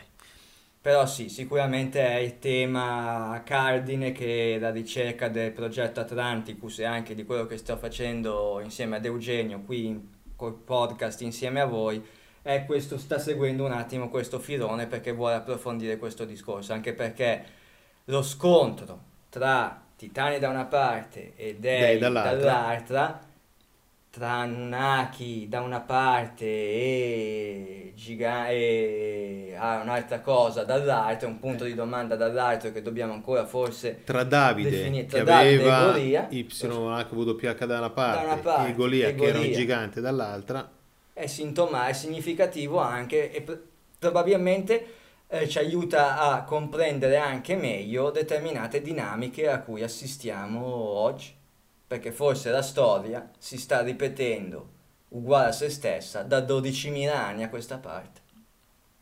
E con questo vi salutiamo. Un saluto lemuriano da Eugenio E un saluto atlantideo da Paolo. e buona continuazione di intervista a Ines.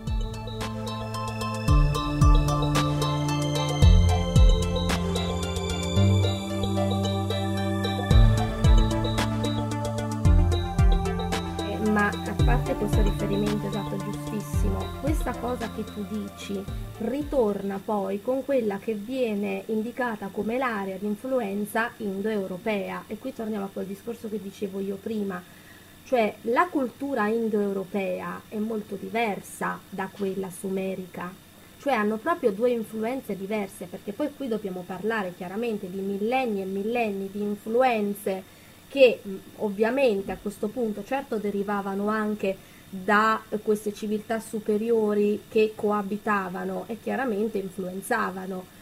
Tutta l'area indo- indoeuropea ehm, proprio culturalmente mh, ha dei tratti d'unione eh, diciamo dal sanscrito in poi che comunque accomunano questi popoli eh, nell'area indù, ma fino ad arrivare poi al nord Europa, cioè mh, quello che di solito, ehm, almeno diciamo fino alla storiografia di un po' di tempo fa, adesso insomma le cose stanno cambiando, le popolazioni celtiche raramente venivano messe diciamo in, um, in relazione con le stirpi ceppi indoeuropei. Invece adesso si sta capendo che tutta l'area di influenza indoeuropea è tutta accomunata da uno stesso filone culturale storico e quindi anche insomma evolutivo. Eh sì. Quindi non stiamo parlando di ehm, eh, diciamo popoli della terra eh, completamente diversi o avulsi fra di loro. Già solo se si prende per esempio in considerazione che eh, l'irlandese antico è molto simile al sanscrito, e che... Il ehm, gaelico intendi? Sì, Ok. il- i testi sacri indiani, come saprete, si chiamavano Veda, Sì, è termine che significa conoscenza. sì, esatto. La parola druido, che corrisponderebbe in, eh, diciamo, in una certa visione, adesso in una certa critica della religione indù, corrisponderebbero ai brahmini degli indù, nella visione antica, la parola druido deriva da druvid, dove vid è la radice di Veda. Eh, vedi? Cioè, Un qui stiamo linguaggio comune. parlando dall'India all'Irlanda, cioè ce n'è di spazio, eh. Ma è proprio quella tra, diciamo, mh, quello che mi stavi dicendo tu prima, eh, insomma, potrebbe corrispondere o comunque eh, chiaramente, insomma, stiamo indicando la stessa eh, tran- transazione, insomma, la stessa migrazione di popoli. Sì, Eh, sicuramente. E tra l'altro questa migrazione di popoli eh, segue anche una certa migrazione di caratteristiche genetiche, di caratteristiche fisiche che parlando di certi, parlando di irlandesi, ci ricolleghiamo a quanto avevamo affrontato in una delle nostre puntate precedenti sui, sui capelli rossi, su alcune caratteristiche fenotipiche come appunto i capelli rossi piuttosto che gli occhi azzurri, piuttosto non che solo- alcuna, tutta una serie di caratteristiche che venivano attribuite alla divinità. Ci Ma, deve essere ehm, un nesso in tutto questo. E non solo questo, il discorso dei capelli rossi e dei capelli biondi, diciamo dei tratti nordici, adesso si stanno rivalutando anche ad esempio per il discorso dei, mh, dei greci. Cioè i greci che noi diciamo oggi chiaramente vediamo eh, come immagine eh, molto mediterranei, neri, olivastri, eccetera, eccetera, si sta riscoprendo eh, facendo un'accurata traduzione, e qui sto parlando di storiografia ufficiale, si sta riscoprendo come eh, ci siano degli errori di traduzione in quello che è il greco antico o comunque fonti antiche della Grecia, per cui in realtà sembra, eh, cioè provato, e mm, vi invito magari a leggere la- proprio il- l'articolo di riferimento di Adriano Romualdi, I capelli biondi nella Grecia antica, eh, e, e si trova tranquillamente in internet. Sì, sicuramente lo Eh, leggeremo e metteremo i Sì, riferimenti. sì, l'ho sul postato, l'ho postato anche un po' di tempo fa, qualche giorno fa sul mio profilo Facebook, per cui si Ecco. trova lì. dove i greci avevano i capelli biondi o comunque non solo biondi, rossi, ma tratti nordici. Cioè quindi stiamo parlando comunque di una razza nordica che ha influenzato queste eh, popolazioni che abitavano mh, quelle aree, quindi parliamo dalla Palestina in su, e che poi nel tempo sono mutate e quindi magari possiamo dire al nord, Scandinavia quello che sia, si sono mantenuti determinati tratti. In altre zone mediterranee si sono andate a perdere, però i tratti erano comuni millenni fa. Eh sì, sì. Eh, Ed erano comuni anche a certi personaggi importanti all'interno della Bibbia. Noè quando nasce viene descritto esatto. nel libro di Enoch appunto come eh, attraverso delle metafore come un personaggio, come un, un uomo, un ragazzo biondo con gli occhi azzurri anche lui. Esatto. E Noè, guarda caso, eh, come si dice nella Bibbia, trovò grazia presso Dio. Cioè, mm, ecco, Abbiamo Eh. già capito. Abbiamo già capito il perché, il perché e il per come trovò grazia presso Dio.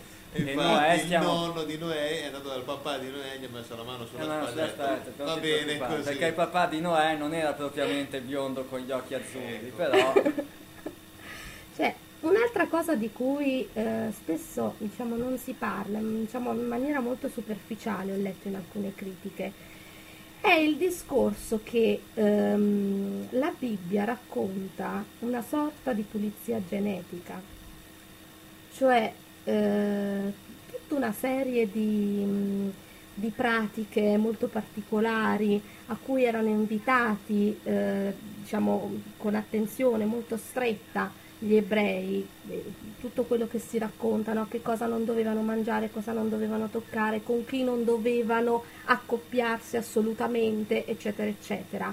Sembra proprio una sorta di pulizia.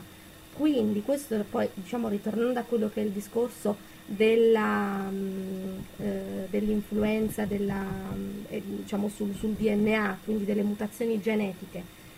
Allora, se sono intervenuti geneticamente, Probabilmente è perché prima, ehm, un primo intervento a livello genetico è stato ehm, diciamo, voluto dai giganti su, sui primati o comunque sugli omini, gli ominidi trovati da loro una volta che sono scesi sulla terra.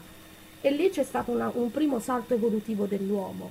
Dopodiché si è cercato di fare un secondo salto evolutivo, cioè noi siamo arrivati ad essere quello che siamo proprio perché ci sono stati una serie di interventi e prova ne è Noè, appunto, biondo e tutto il resto, da lì in poi affinché evidentemente i geni si eh, in qualche modo evolvessero ripulendosi o comunque in parte andando a cancellare determinate ehm, eh, come dire, eh, trasformazioni, determinate mutazioni connesse ai giganti.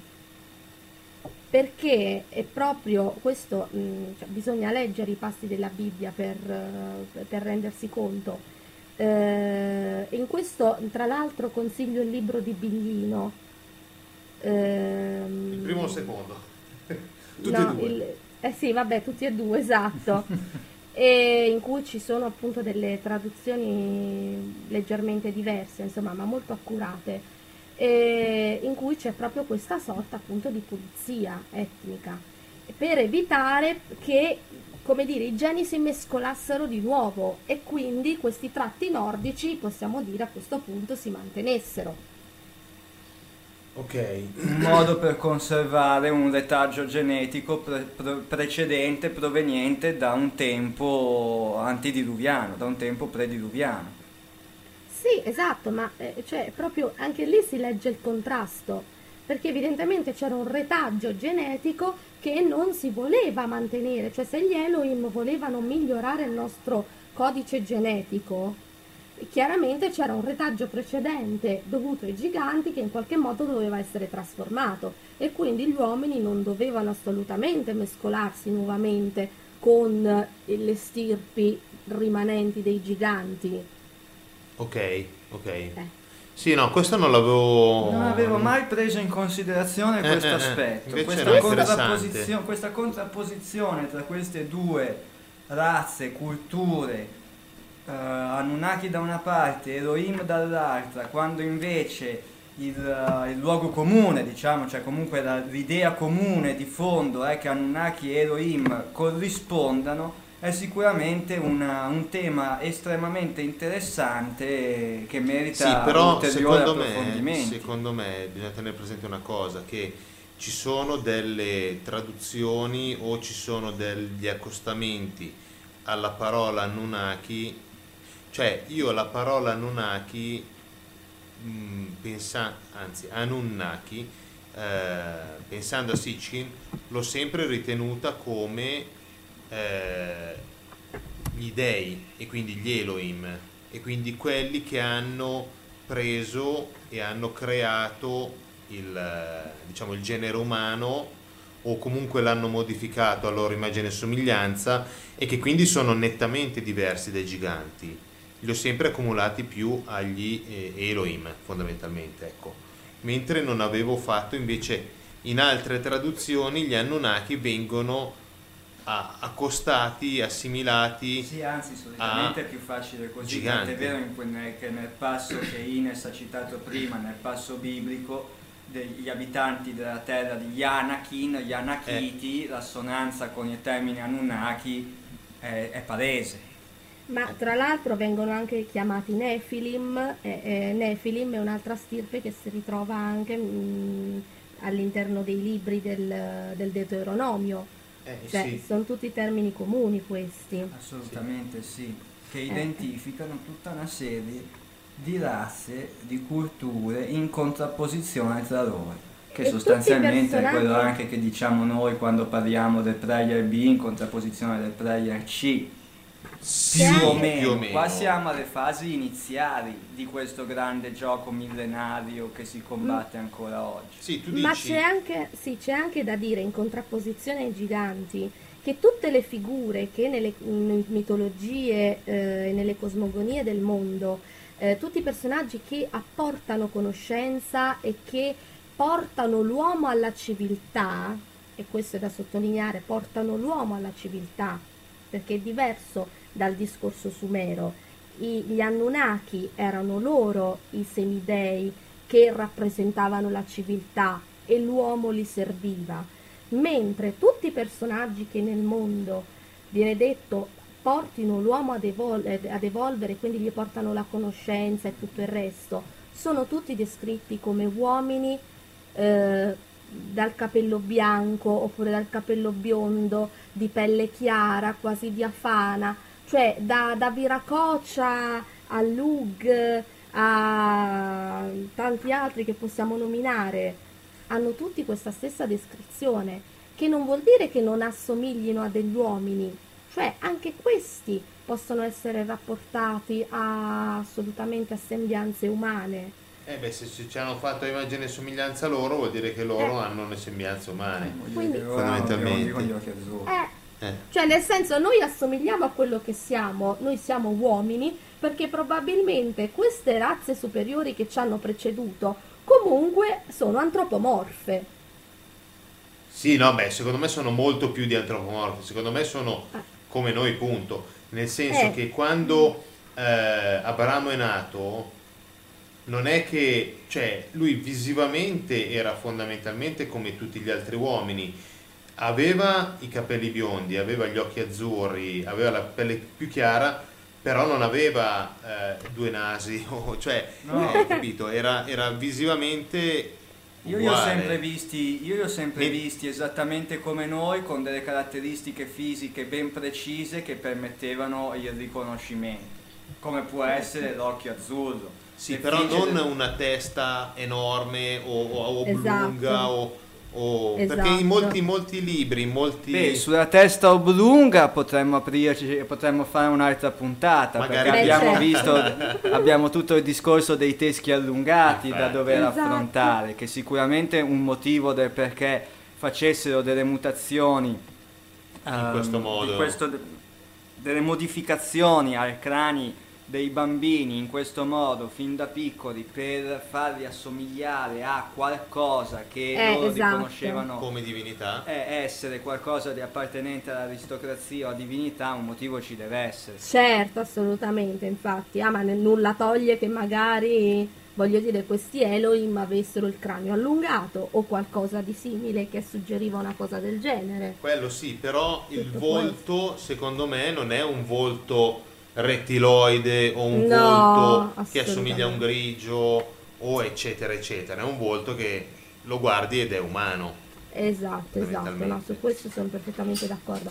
E poi, ecco, dicendo mm, ancora una cosa, un riferimento ehm, molto spesso tralasciato, ma fondamentale nella mitologia celtica, che a sua volta apre un ulteriore capitolo di cui bisognerebbe parlare.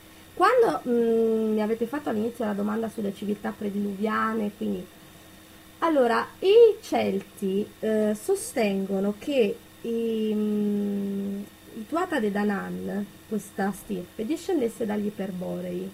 Gli Mm. Iperborei, a loro volta, discenderebbero da una razza, noi tradotta in italiano sarebbe i Polari, che secondo la loro storia, secondo la loro mitologia, viveva sulla Terra ehm, in tempi in cui eh, zone ehm, diciamo che dovevano essere rivestite dei ghiacci in realtà erano fertili, erano coltivabili, cioè tipo Antartide. di- Esatto, ma parliamo, se to- andiamo a datare quello che loro dicono, cioè cercando di dare una datazione a quello che loro raccontano, eh, si tratta di un'epoca, come dicono loro, in cui l'uomo non c'era sulla Terra.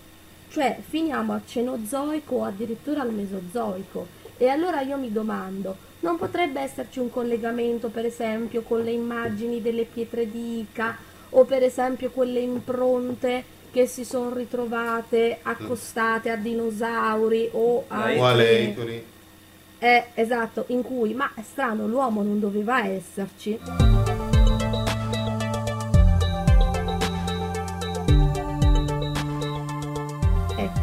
Sì, sì, sì, no, è completamente ragione. È una, è un- questo qua è un argomento, secondo me, che in una delle prossime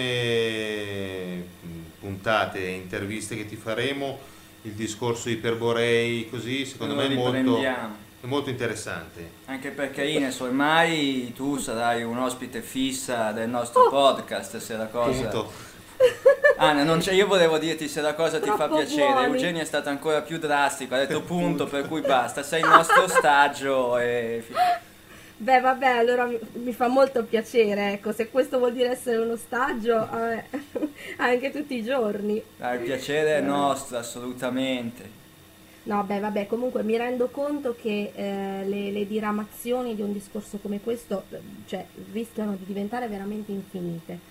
Però, Sì, ecco, perché anche che... perché e il tuo libro ne, ne fa, come si dice, ne parla molto, eh, c'è anche tutto il discorso di eh, Marte, Luna, eh, quello che teoricamente si è trovato in foto Certo. eh, che poi sono state un po' debanchizzate, Modificate, modificate, eccetera. Lì secondo me bisognerebbe fare una bella ricerca interessante e parlarne bene in una delle prossime puntate. Perché... Lì sicuramente si apre un altro capitolo, a prescindere che vogliamo prendere le foto per eh, diciamo reali oppure per immagini che ci arrivano e che noi diciamo ritrasformiamo chiaramente nel gioco ottico, ma a prescindere da questo comunque Marte ormai eh, cioè, si sa che era un pianeta fertile un tempo. Ah, Quindi, sì, sì, cioè, assolutamente. questo è Io stato ormai... provato. eh. Lo diamo per scontato.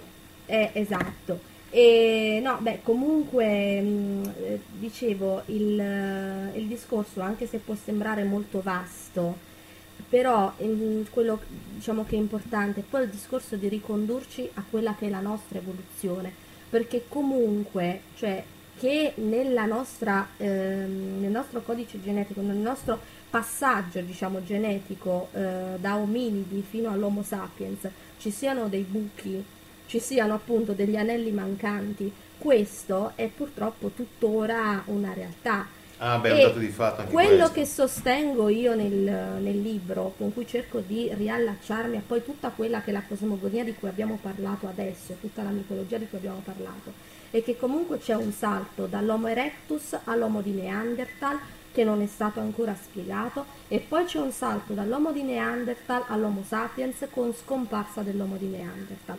Cioè sono due salti in cui ehm, diciamo, l'uomo è diventato prima da Homo erectus, quindi praticamente molto vicino al primate, ehm, cioè stava in piedi ma era comunque ancora totalmente istinto, diventa un uomo che comincia a fare uso degli strumenti musicali, che ha il concetto dell'aldilà, che ha il concetto della, eh, della tribù, della vita d'assieme, quindi comunque un uomo che tra virgolette poteva anche essere un- una forza lavoro, poteva essere comunque utile in qualche modo.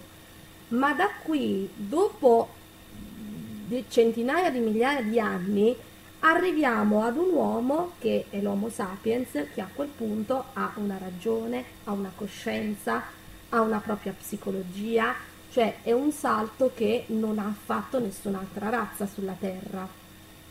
Eh, però scusa un attimo, io sto- stavo ragionando su una cosa che magari è stupida, però se noi come uomini moderni siamo la discendenza dei sapiens, i giganti non potrebbero essere una discendenza o dell'uomo di Neanderthal come, come linea evolutiva o, o qualche altra linea evolutiva parallela a quella che quindi eh, è diventata senziente però magari mh, numericamente non era così tanto numerosa per cui alla fine si è estinta.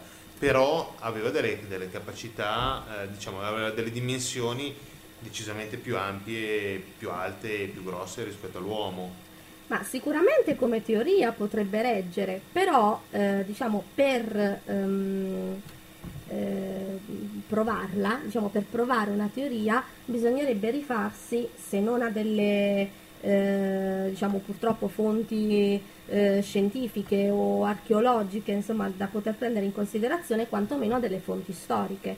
Allora, diciamo, l'unica critica che ti posso fare è che storicamente io non ritrovo questa lettura perché allora non si spiega perché ad esempio nella mitologia greca, non solo lì, anche in tutte le altre, però ti faccio un esempio, le, i titani, cioè i giganti per i greci, perché li chiamavano titani, fossero una stirpe di divinità eh, altamente senzienti, eccetera, eccetera, preesistenti agli dei dell'Olimpo che arrivano per combattere i titani.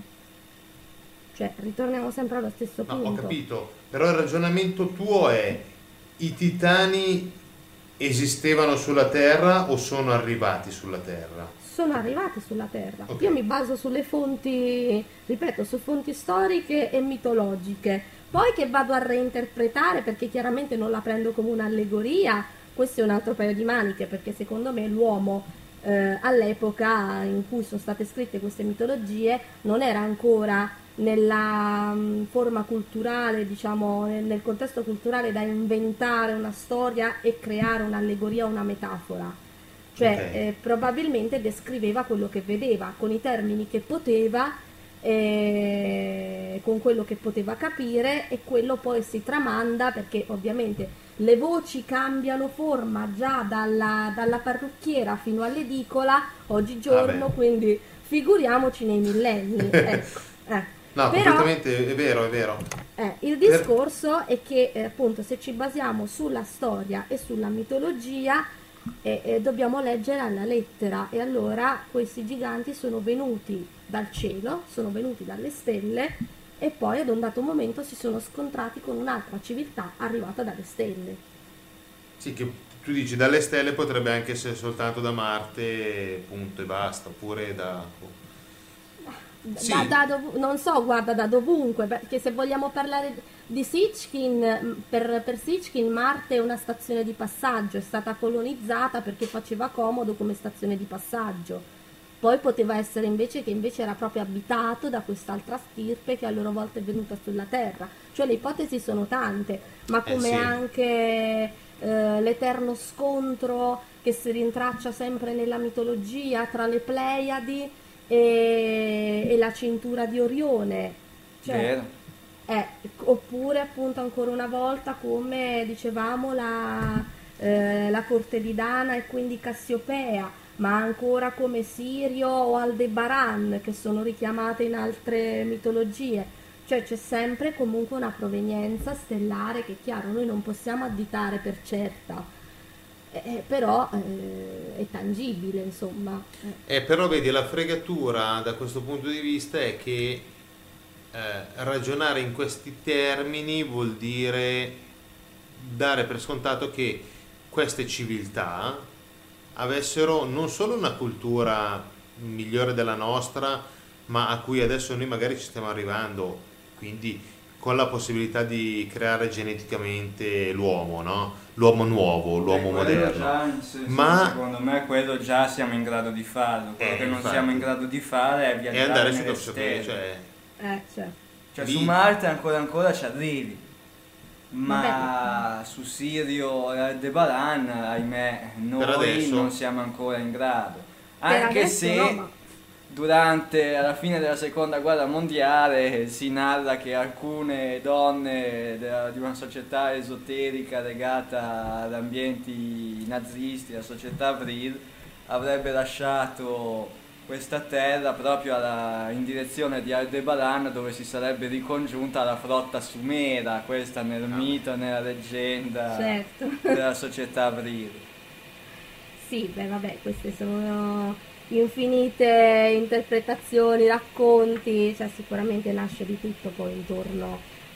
Ma ecco quello che dico io, oggi noi possiamo sfruttare la fantasia anche per raccontare cose di questo tipo, insomma, per fantasticarci intorno e far viaggiare notizie sicuramente anche, diciamo, poco veritiere, ecco, diciamo così. Poi c'è chi ci vuol credere, chi no, però comunque, insomma, noi oggi abbiamo la facoltà di, di inventare facilmente eh, tutte queste storie. Millenni di anni fa no, cioè nel momento in cui a me nella Bibbia mi viene a raccontare di una razza di giganti che si muove su carri di ferro, che sono invincibili, eh, che volano, eccetera, eccetera, che cosa mi stai raccontando? Ah, sì, certo. non, stanno, non, stanno, facendo una, stanno una facendo sceneggiatura di un film di, di, fantascienza. Film di fantascienza. Eh. Eh, ma se voi... stanno raccontando qualcosa che hanno visto se rileggiamo la Bibbia letteralmente, magari non tanto nelle versioni riassunte di oggi perché delle parti sono state anche tagliate, ma andiamo a prendere qualche traduzione bella fresca fresca dal latino e ce la leggiamo bella così alla lettera e sembra veramente in certi punti la sceneggiatura di un film di fantascienza.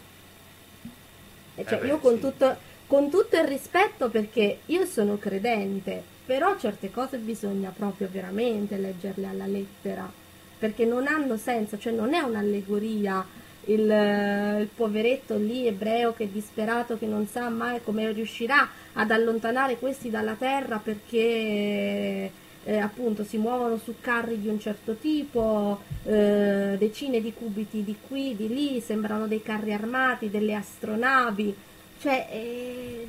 Beh, gli angeli, i cherubini, eccetera, fondamentalmente non so, almeno nella mia visione non sono degli umanoidi con le ali, sono degli umanoidi all'interno di un, un Gundam o, volanti o qualcosa eh, di genere. Cioè, esatto.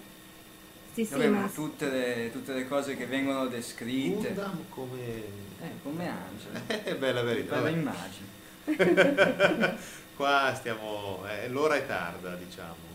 Beh, vabbè, ma insomma, comunque ci sta, insomma, voglio dire, co- sono come gli angeli che vanno a trovare eh, Abramo e, e, e, restano da lui a mangiare. Sì, eh sì, quella, quella scena lì è, è emblematica. È emblematica. Certo parlando di esseri trascendenti, anche perché se no un essere puoi vedere l'angelo che mangia. Io. Però eh. stiamo parlando comunque di creature molto diafane che quindi molto probabilmente hanno un po' più quella fisionomia tipica di quella razza nordica, di quegli Elohim di cui parlavamo prima. Tant'è vero quel, che Quetzalcoatl, di quel Viracoscia di cui parlavamo eh. prima. Tant'è vero che comunque Abramo li riconosce come eh. angeli una volta, eh. che, sono, una volta che si sono avvicinati.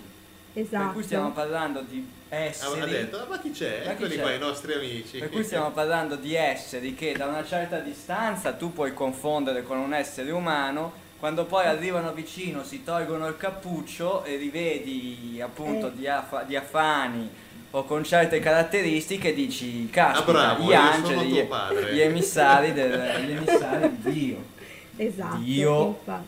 sempre con la D minuscola tra virgolette perché non è quel Dio trascendente ma è un un dio in carne ed ossa che gli antichi vedevano come dio solo perché probabilmente era capace di fare cose che loro non perché erano in mano lo sciamire perché c'aveva in mano lo sciamire e sportiva la pietra esatto. ma poi tra l'altro anche a proposito di questo appunto del discorso del dio con la T minuscola noi li abbiamo tradotti sì come messaggeri di Dio però ecco se volessimo mantenere una qualche correlazione con diciamo una visione più teologica c'è anche da dire che nel momento in cui l'uomo appunto realmente evolve, si libera e acquista conoscenza da questi grandi personaggi, è anche il momento in cui sulla Terra eh, si rintraccia una, um, una, comunanza di simboli eh, riguardanti mm, diciamo la religione, ma in senso proprio eh, l'energia trascendentale cioè il discorso della, eh, della triplicità, il discorso del, dell'uno e trino, determinate mm. simbologie come l'acqua, il battesimo, eccetera, eccetera. Eh, sembra proprio che sulla Terra, eh, andando proprio a rileggere tutte queste, queste fonti antiche, esistesse un'unica radice inizialmente ehm, diciamo religiosa, eh, monoteista, che è stata diffusa assieme al sapere, assieme alla conoscenza di tante altre cose, le energie della terra, il sacro che mm, non so, rintracciabile in determinati punti eh, energetici della terra, cioè tutte queste cose che poi noi oggi chiamiamo eh, la, la, scienza sacra. Sì, Quello sì, che, sì, ho capito, ho capito dove vuoi... Eh, si cerca di in qualche modo di ritornare attraverso certe strade eh, insomma, di, di, di, di, conoscenza esoterica. Sì, ecco. esatto. Io ho sempre Questo... visto più o, meno, più o meno così, cioè questi antichi intanto che insegnavano l'agricoltura, la metallurgia, eh... piuttosto che insegnavano anche agli uomini del tempo un certo misticismo, chiamiamolo così. Esatto, sì. io questa, questa, traccia l'ho veramente letta dappertutto, in tutte le tracce antiche, in tutte le fonti antiche. E che poi questa traccia, diciamo, di scienza sacra sia andata a dividere, a frantumare in uh, mille culture, mille religioni, in mille modi diversi, perché si è unita al racconto di queste eh, civiltà e di questi personaggi appunto che hanno portato la conoscenza che sono stati individuati come dei, come divinità. Cioè è tutto un discorso che poi si è andato ad unire, a frammentare, a miscelare, insomma ne è venuto fuori un bel minestrone. Però in realtà c'è comunque una traccia anche diciamo di teogonia che ci è stata lasciata come retaggio. Sì, sì, sì. Eh. Niente, io direi per questa, per questa prima intervista, mega iper lunga intervista, direi di chiudere qua. Sì, parleremo tutta la notte probabilmente con Ines. Solo le domani mattina Però lavorare. Esatto, eh, esatto. Pu- ahimè, eh, ai noi. sì, no, vabbè, il discorso veramente sarebbe infinito. Ti ringraziamo molto. E... No, sono io che vi ringrazio assolutamente, è stato un piacere, spero presto in una prossima occasione. Togli pure lo spero perché ci sarà sicuramente una nuova occasione da qui a, a, breve. Adesso è tempo di organizzarci, poi sicuramente sarai, sarai di nuovo della partita. Ma certo. Un saluto. Grazie, saluto anche io voi tutti, grazie mille. Ciao. Ciao, Ciao e grazie ancora. Ciao.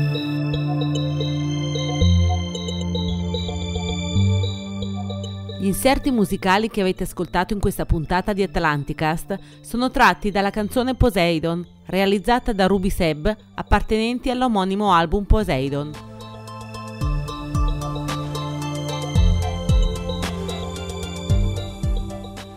Sponsorizzato da www.gardenmary.com